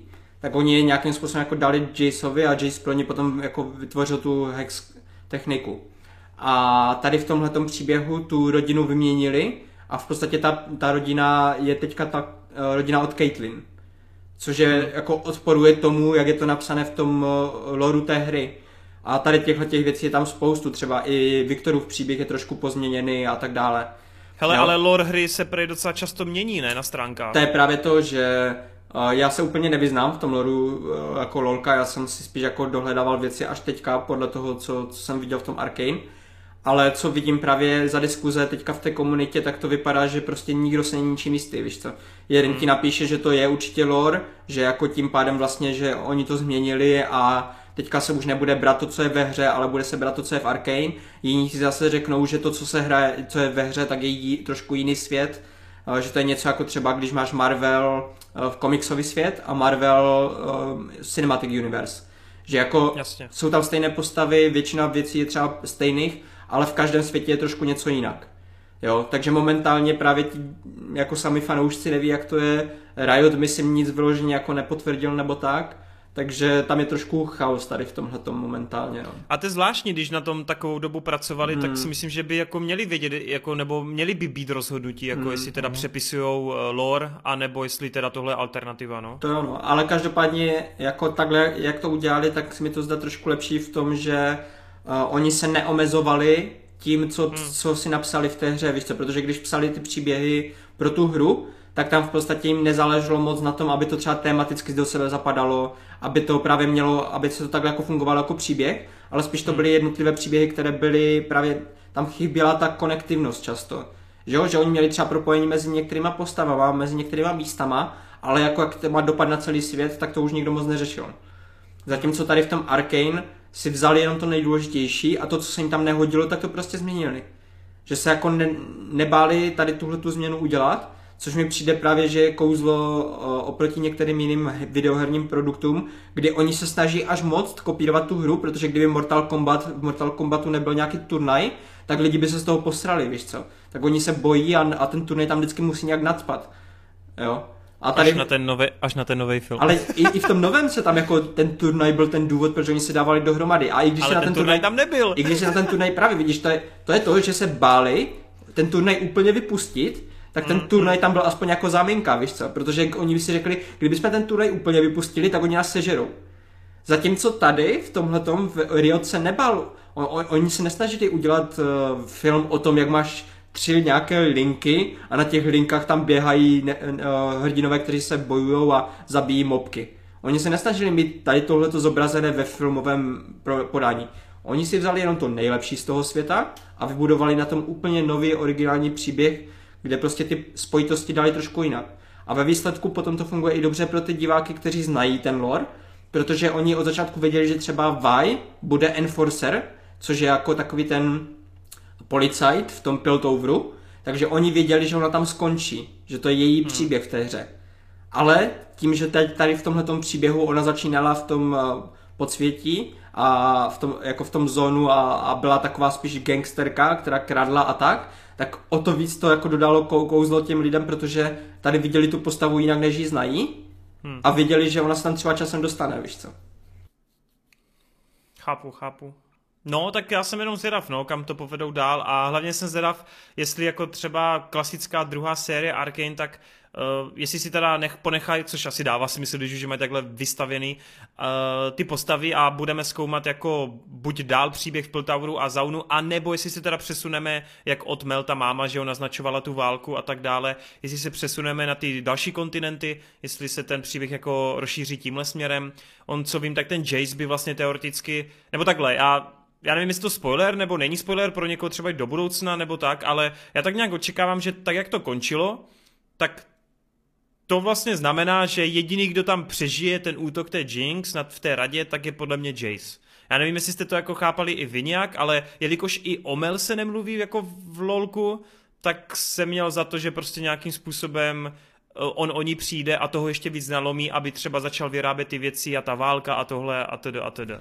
Ale uvidíme, no. To uvidíme, no. Já to pochopil, takže jako zemřel, že tam asi není moc jako cesty úniku, Zase na druhou stranu nebylo tam ukázaný, že jo, takže jako hypoteticky, jako spí, spíš bych řekl, že všichni tam zemřou, ale nemůžu, jako nepodepsal bych se po to, že to fakt jako všichni nepřežijou. Hmm. Tak to já si vůbec netroufám odhadnout, protože jako kdokoliv to může přežít, oni se můžou najít spou- tolik způsobů, víš co, to je... Takže odhadovat to určitě ne- nebudu, ale tipl bych si, že jako stoprocentně zůstaneme tady v tomhletom příběhu. Protože už když oznamovali ten, tu druhou sérii, že se na ní pracuje, tak tam myslím mluví v tom, v tom krátkém promu Vi a Jinx. Že jako tam přímo jako, že ten konflikt pořád bude to nejdůležitější. Ale myslím si, že jako právě v těch dalších sériích určitě jako to rozvinou a uvidíme víc těch jiných kontinentů a tak, protože ten svět LOLka je fakt obrovský a mají tam hodně různých oblastí a postav, které můžou ještě použít. Tak jenom šampionů je asi tak sto šedesát, právě. Takže tady představili ani ne deset, no. Hustý, hustý, no. No, jsem zvědav, doufám, že teda tak dva tisíce dvacet tři, dva tisíce dvacet čtyři to dostaneme a, a že, že se jim to povede jak teď, ale jo, teď už člověk nepochybuje. Teď už naopak jako budou všichni vědět, do čeho půjdou a teď jsem jenom strašně zvědav, jestli se jim podaří to jako minimálně zopakovat, no. Fakt, fakt jo, je... Hype, hype docela. Je to neuvěřitelný na to, že LOLko absolutně nic. Nějak v létě jsem zaregistroval ten, ten první jako trailer nebo nějaký první promo a říkám, jo, tyjo, to vypadá hodně dobře. No a pak, když jsem se na to podíval, tak automaticky nejlepší seriál letošního roku, no, z novinek. Fakt paráda. Mm-hmm. Já jako po to se podepíšu a ještě dodávám to, co určitě tady lidi už slyšeli hodněkrát. Je to bezesporu nejlepší videoherní adaptace všech dob. Jako... lepší provedení v jakémkoliv filmu, seriálu, nějaké videoherní látky, nic se tomu jako ne- nevyrovná ani trošku. Takže jak, mm. jak doteďka se vždycky bavilo o tom, jak je to prokleté, tak Riot to právě zlomil, to prokletí. No já nevím, Super Smash Bros. Podle mě celovečerák je taky docela fajn. Já jsem říkal, že poslední Resident Evil je docela velký konkurent, ne? Jo, no. No tak jo, tak jo, tak uh, to bude asi z naší stránky úplně všechno, tak uh, hádám, že nám nezbývá nic jiného, než poděkovat za to, jestli jste doposlouchali, dokoukali do konce. Snad jste to tady zvládnuli, snad jsme vám předali něco, něco nového k zamyšlení, nebo třeba nějaký detail tady Marta vytípnul. A určitě nám napište, jak se vám Arcane líbilo, jestli právě jste nováčci v tomhle světě, případně určitě se podělte o své oblíbené postavy a... A pokud máte nějaký spoilery, tak asi to ani nemusíte nějak extra označovat spoilery, páč my jsme to tady taky probírali ze spoilery, takže máte volnou diskuzi a budeme se na to těšiti. No, tak jo, všecko ne, boys? Yes. Já bych to chtěl nějak tematicky ukončit, podobně jako Dunu s plivnutím, ale nic mě nenapadá, jedině, že bych tady hodil petardu Kubovi do kapuce, ale to se mi asi nepovede, takže se jenom s vámi loučím klasicky, trapně, mějte se, smějte se a na vidět, naslyšenou. Čau, čau.